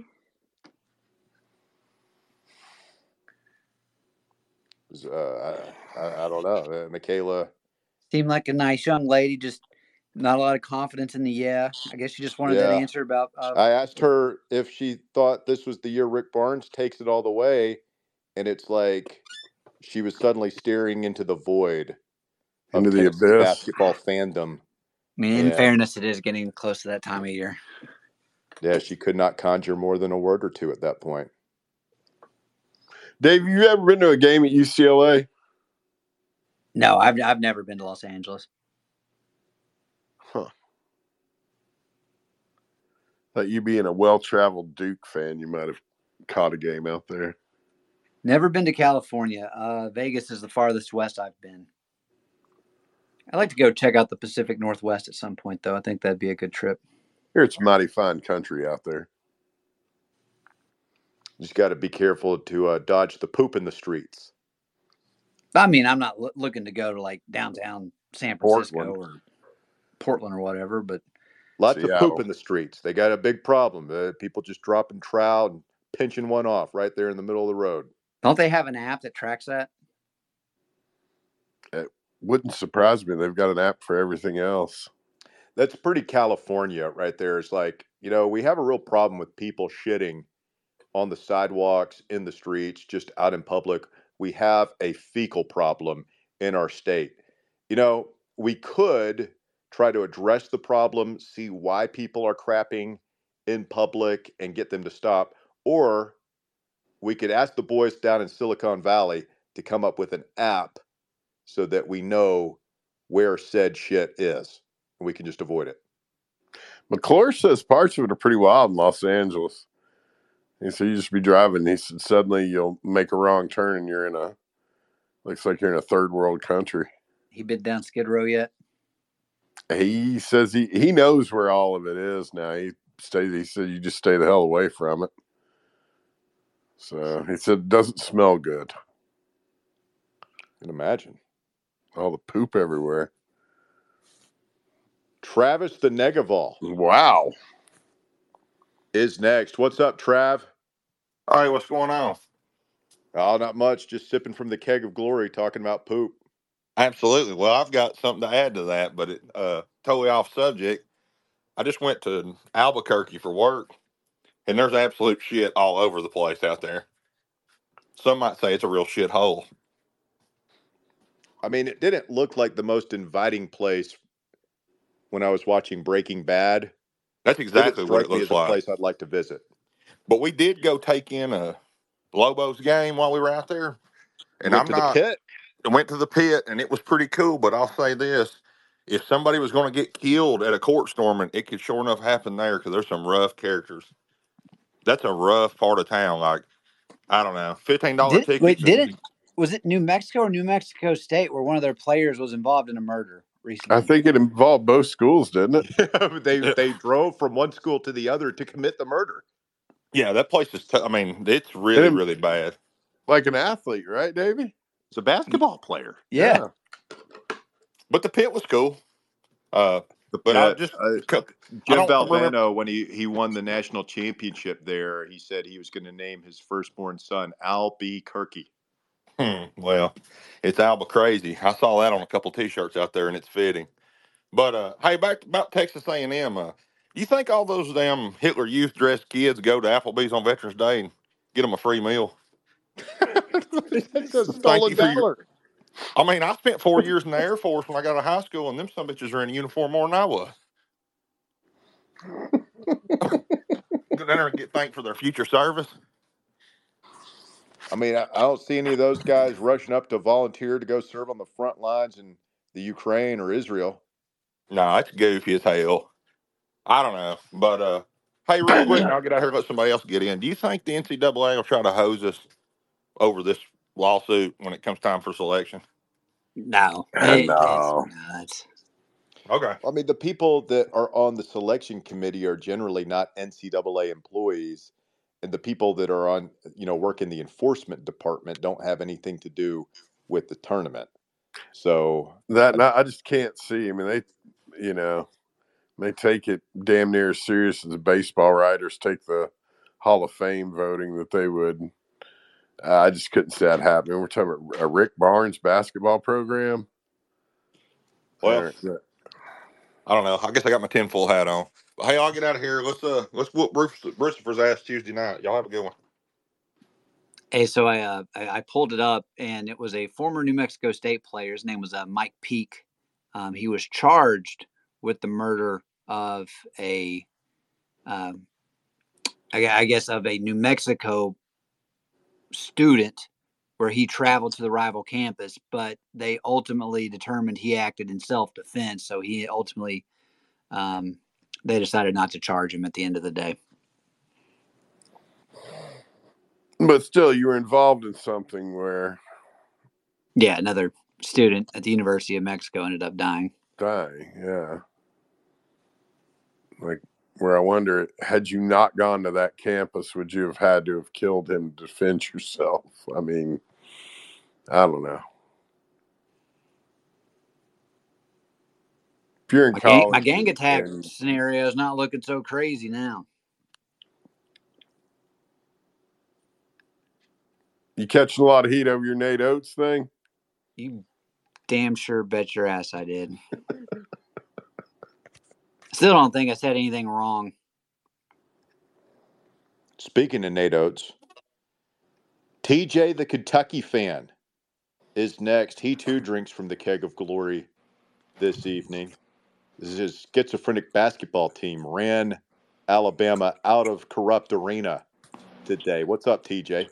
Man, that's so frustrating, ain't it? One game we are literally the deaf and the blind, and then the next game it's like we're the Lakers of old. I don't get it, man. It's uh, that's why I don't think we're going to put six wins together in a row. I mean, one game we're, you know, scoring 117 points. The next game we're losing on a UNCW, or whoever they are. But anyways, Uh, hey, he still did didn't you? play defense today. In fairness, Yeah, if it weren't for those 17 free throws that Alabama got in the last four minutes, it would have been like 117 to 70 something. Hey, I Um, bet your boy Cal showed up for his post game press conference today, huh? ugh, don't get, get me started on Funny how that works. Yeah, it is. Um, did you guys see Jon Scheyer's face when he was trying to hold Flopakowski? Making sure his star players are uh, right. Back in there. I like it looked like his dog just died. Like he he his face was just uh, you know. And the thing is, Coach is fine for his players. TJ, And it's thing- what you should want every coach to do for their guys. and the thing is, is here's the thing. You know, you mentioned storm or court storming and all that stuff. If you go back and look at the 2012 Indiana Kentucky game, the Watford shot, Darius Miller is literally on the bottom of the dog pile of the Indiana players. He literally got trampled on, and he was perfectly fine. I tell you one thing: Flopakowski couldn't play for no Texas Western back in the day. Do you think Well, he, he was white. So yeah, No, I'm just saying. Do you think he could like? I mean, come on. If you looked at when I first saw the video, I was like, man, that's bush league. I hope he's okay. I kept watching it. The dude literally has his arms up to his chest, waiting to push somebody. TJ, you- you're looking at this like the Zapruder film. Just watch it full speed. You see exactly what happens. Back and to the left. Back and to the left. But anyways, um, Tennessee gets revenge on Texas A&M. I knew they would. Everybody should have known they would. Absolutely wrecked them. Got a question for you. Did you guys like? Because I couldn't see it on the TV. Um, maybe they showed it. I was just not paying attention. Did you guys see or like the checkered Thompson? I I figured Neyland would look better than a basketball arena, but how, did it look okay? You know what? You bringing up is like it's the first I've even really thought of it. I, I just I, I, I don't know. I didn't really pay much attention to it today. What did I you didn't guys see think? him. I didn't see him uh, span to a full court shot of it or like a, a pan out. But from what I've seen in the past, they've looked good. I don't have a reason to think it didn't. But but I mean, it wasn't a big deal as far as like anything I was hearing about.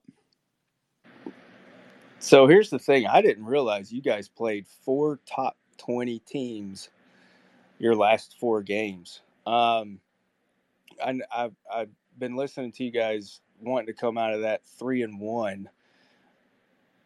If you come out of that two and two or one and three, is that a complete failure, or are you guys still okay with Not as it? long as we we beat you guys by like twenty, I'll be fine with that. No, because it, it, this is the deal, TJ. You know this. It it doesn't matter, man. Like we, it's it's what happens in the big dance, that tournament. That's what's going to define. Like Tennessee could win these last four, win the SEC championship, go three and zero in Nashville, win the SEC tournament, and if we flop in the Sweet Sixteen, we don't make it past the Sweet Sixteen. Half this fan base is going to be pissed off at Rick Barnes talking about same old Tennessee, this, that, the other. So, like, it it matters to me. I want to win a conference championship. I want to win the SEC tournament and everything. But even I'll be uh, like feeling some kind of way if we don't get past the Sweet 16 this year. So, when you attain this level of success and you're top five in the country with two weeks to go, and your team, you know, your fans are all jacked up about it, like we're, uh, yeah, the beating A and M tonight is nice, and we want to win all these other things, but this is just a tournament sport, and it's more so now than ever. Yeah, I, I definitely agree. Um, getting back to football real quick on my way out. If anybody had any idea of Tennessee actually losing that case, they have no idea. Uh, the NCAA never put rules or regulations really into play on NIL. Let's be honest, every team and every coach has been recruiting with NIL. Um, and here's the thing I think it'll be good for the sport uh, having, you know, I, I saw somewhere the other day they were talking about uh, all these college players are going to put in for a union, and they're. Go- I don't think they'll do that, but I do think that they're going to be professionals soon. They're going to get paid uh, uh, salaries, maybe even off of their uh, scholarship. Hey, look, you maintain a 3.0 GPA, do this many hours of this, this, this, this, you'll get paid this. I wouldn't have any problem with that because here's the thing you're not asking a 17, 18, 19 year old kid who's been at school all day, practice all day, oh, woke up at 4 a.m. for morning workouts to now go to a job at 11 p.m. or 10 p.m., 9 p.m., work a few hours to get some lunch money, and then do it all over again the next day. I have no problem with these kids getting paid. No, and they're gonna get paid, and it, it's all this is suddenly happening very fast. And I, I tell you what else is interesting, guys, is we got all these building projects, right? We're spending a hundred million dollars on our freaking baseball stadium, a sport that doesn't even really turn a profit. Uh, we got in the midst of a three hundred million dollar renovation of Neyland Stadium. Where does all this money come from? Thompson-Boling, like they want to do some stuff there to renovate Thompson-Boling and, and keep it up here. What's going to happen when the players demand, you know, fifty percent of this TV revenue, of the ticket revenue, of athletic department revenues? Um, I, I, that's going to be really interesting to watch how these these building projects are funded, are finished, and what happens with the facilities arm race in the future once this big change occurs. I think it'll slow down. I think it'll be a lot like the NFL, where you see a lot of these uh, franchises don't necessarily invest a ton into their facilities. They know that, hey, uh, the amount of money we're having to spend on salaries is where a lot of this is going to go. So, you know, we'll do the bare minimum. I know a lot of uh, NFL players that say they had much better college facilities than they do whenever they got to the league. And I, I think you'll start to see that happen. Now, uh, some programs will continue to have the money come in from from different places, and that's why it's good to have great donor bases to pull cash from. But uh, you'll you'll see a lot of programs really start to to slip as it relates to the facilities. Well, here's the thing: I don't care if you know Kentucky goes down the drain because they can't keep up money wise in football as long as I get my college football video game back, I can win the national championship every year, baby. Y'all have a go, man. Thank you, TJ. I, I mean, I'm glad that we're getting this ballpark done because, like, if if they had said, you know, a year or two ago, all right, fifty percent of all this TV money, ticket money goes to the players, we wouldn't be able to do it. It's like uh, spending a hundred million dollars on a baseball stadium. Are you crazy? No way. Boy, it's looking good, isn't it? It's pretty good, man. I can't wait till it's finished. So, I was looking like I, I was halfway thinking about going over there tomorrow. I'm gonna look this up here real quick while we're. But what's even, the weather supposed to be like? Oh shit! I can't. I'm quarantined. Fuck. Um, I don't know. It. It's supposed to be cold. Let's see. Let's go on. Davey, how many times you had the Rona now? Twice. I had it once in the like August of the first year, and that was by far um the weirdest because that was like back whenever I, I lost all smell, taste, weird feel for the chest. Second go around just kind of felt like um you know a bad sinus infection. But this past Christmas I had the flu, and that's the worst I've felt since I think I had like the flu back in seventh grade. Yeah. So standing room uh standing room only tickets. And it should be about 50 degrees tomorrow. It'll be chilly, but it'll be it'll be fun. Um two standing room only tickets, $28 each on StubHub. So with the fees, you're probably looking at like $50 a ticket.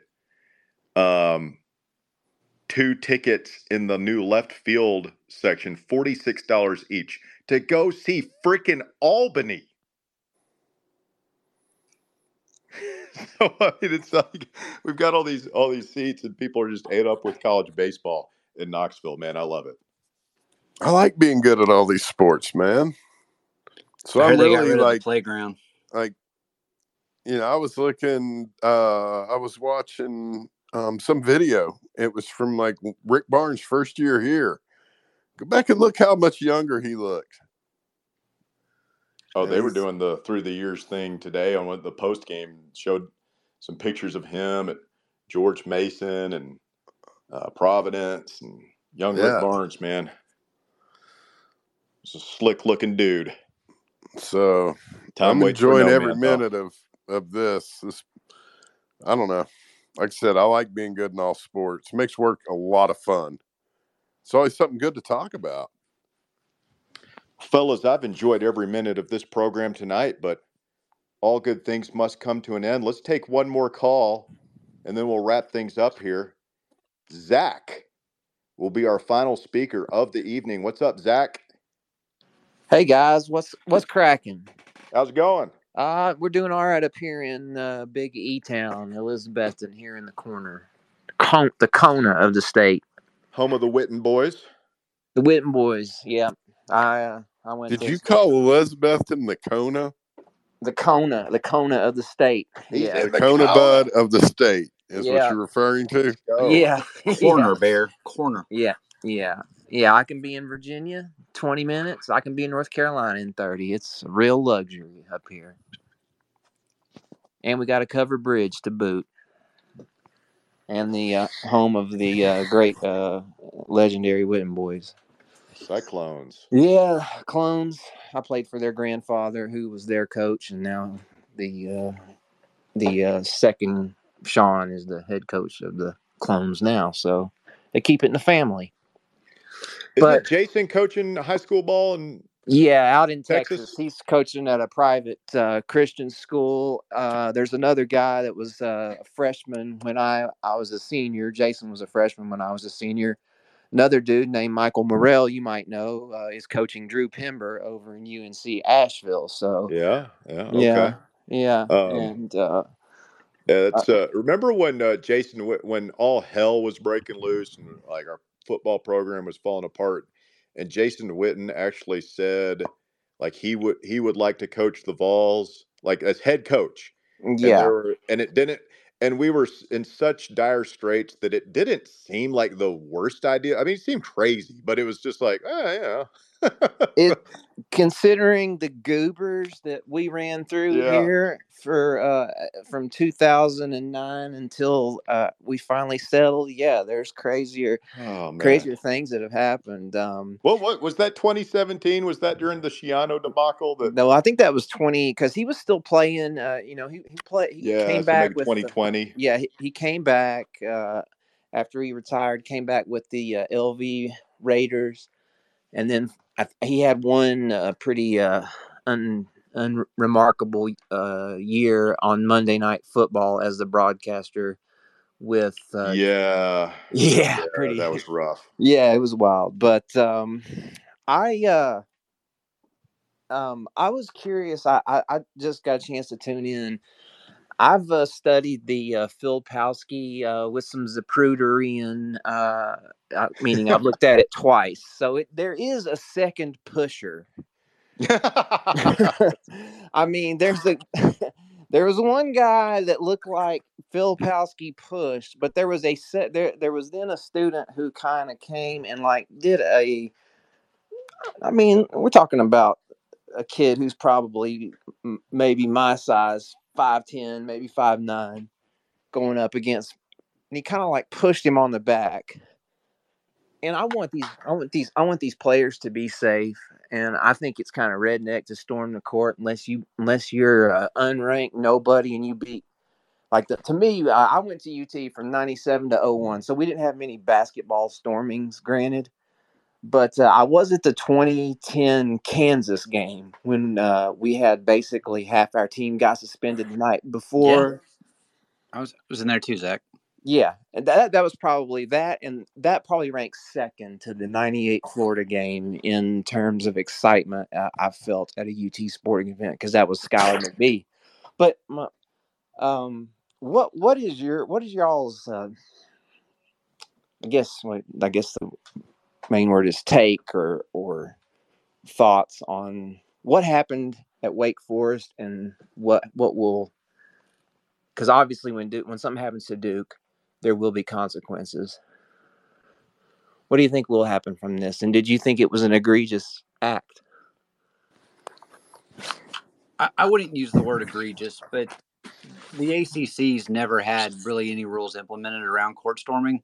Mm-hmm. And this was a situation where Wake Forest had no plan whatsoever once that happened to to get the opposing uh, team's players off the court, and eventually you had a, a situation. I, I don't think Filipowski will be out long term.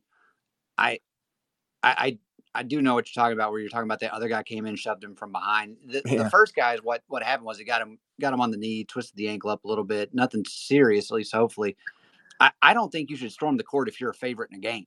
Wake Forest was the favorite to win that game at home. Oh wow. Okay. So it's yeah, it's like that that completely I don't think they should ban court storming altogether. But if, if you're the favorite to win a game Mhm. and you do that, that just makes your own fan base kind of like League. we have yeah, we- we have nothing else going on. Like might as well do it. But I, I do think the ACC will implement what other conferences have as far as penalties for schools when they rush. Yeah. Well, I hope we can find a happy medium. Um, I appreciate you appreciate you all for um letting me hop on here. It was a beautiful night. We uh, I, what is it you said? You drink. We're drinking from the keg of glory as the first place Tennessee Volunteers, and a beautiful night from from uh, Zakai Zeigler, and uh, of course uh, Dalton Knecht with his uh, spin move lob. He looked like Ma- the White Magic Johnson with the lob, the spin move, and the lob to Aidoo. It was beautiful, beautiful play all around. And that was a four. That was a four point game, or with like with like three or four minutes left to go in the first half. So they really put it on him boys tonight. So uh, thanks a bunch, and go uh, freaking balls. Here, here. Thank you, See ya. Zach. Appreciate it. First place in the SEC. Pretty good weekend of work for Tennessee. Going to be a tough road to travel down the stretch here, but we'll do it one game at a time. Brucifer and his crew come in Wednesday night to Thompson-Boling Assembly Center and Arena. Oh, it's it's on now. I, you gotta. This is almost like, yeah, Florida week's different in football season. When it finally gets around to like the next game is Bruce. It just feels like it's turned up a little bit more. Jason Witten, it was in uh, 2021. So yeah, it was during the well, it was during the Heupel search that uh, Witten was saying that he wanted to coach Tennessee. Well, I think he said did he say that? I don't even think we had an athletic director in place when he said that.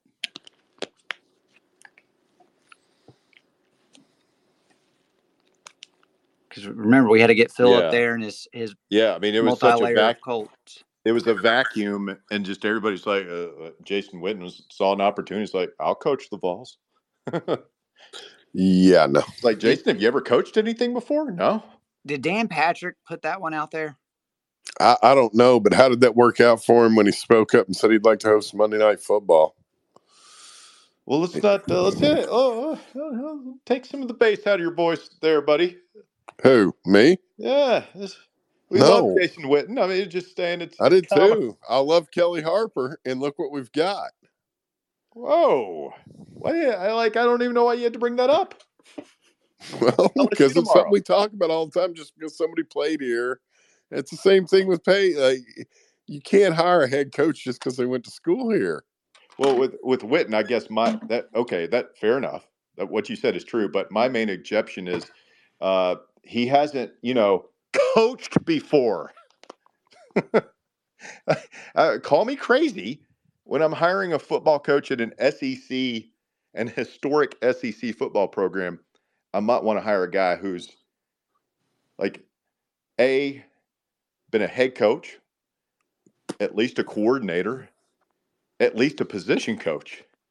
Got a coach before. I love Jason Witten. I don't know where we're talking about this. It's midnight. I mean, that's essentially what I was saying. I was like, no, dude, you're not a coach. Bear, I got a trophy to win tomorrow. Are my You do? boys, yeah, are my Chelsea boys going to beat Liverpool in the Carabao Cuppity Cup Cup final? I hope not. Pulling for Liverpool? No, I really can't do that. I don't know Your what I want. Your your guys won't be there. Yeah, you're a really Nowhere funny guy. Nowhere to be found. Yeah. Even in a crap year, we're still going to win a trophy. We're we're we're we're we're defending. That's Defending. defending champions. Well, we got Auburn Wednesday at Alabama. This is going to test some nerves this week.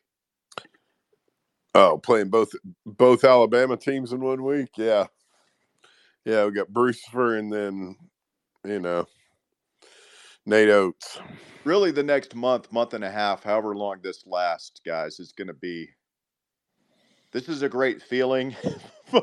We're going to ride the roller coaster here on out. There, I mean, listen. I hope we win some hardware and have a. it- It's it's not all going to be smooth sailing, man. No, Never no, is. It, it never is. But again, as as we usually do, uh, I just like caution everybody: enjoy it. Uh, enjoy these guys. We got guys that this is their some of their last games wearing the UT uniform. I'm gonna enjoy every minute of it. Davey, any final thoughts? Great win. Way to avenge the loss from earlier this season. Just got to really buckle down for these final four regular season games. Everything's still in front of us. One seed still on the line. So look forward to Wednesday night and hopefully we're drinking from the keg of glory once again. Let's let's just break this up and um, compartmentalize. I don't know if I'm using that word correctly. Let's let's just break this up. We we've won four in a row as of tonight, with four games to go. Let- Let's win another four in a row and win the SEC championship. Then we'll worry about March. We'll worry about the SEC tournament. Well, fun. It's always fun in Nashville.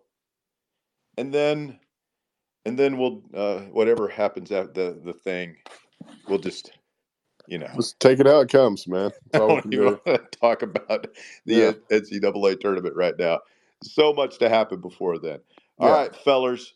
Love you guys. Let's win. Let's break out the broomsticks tomorrow out at Lindsey Nelson. We'll talk to you 3 p.m. on Fanrun Radio with the Drive.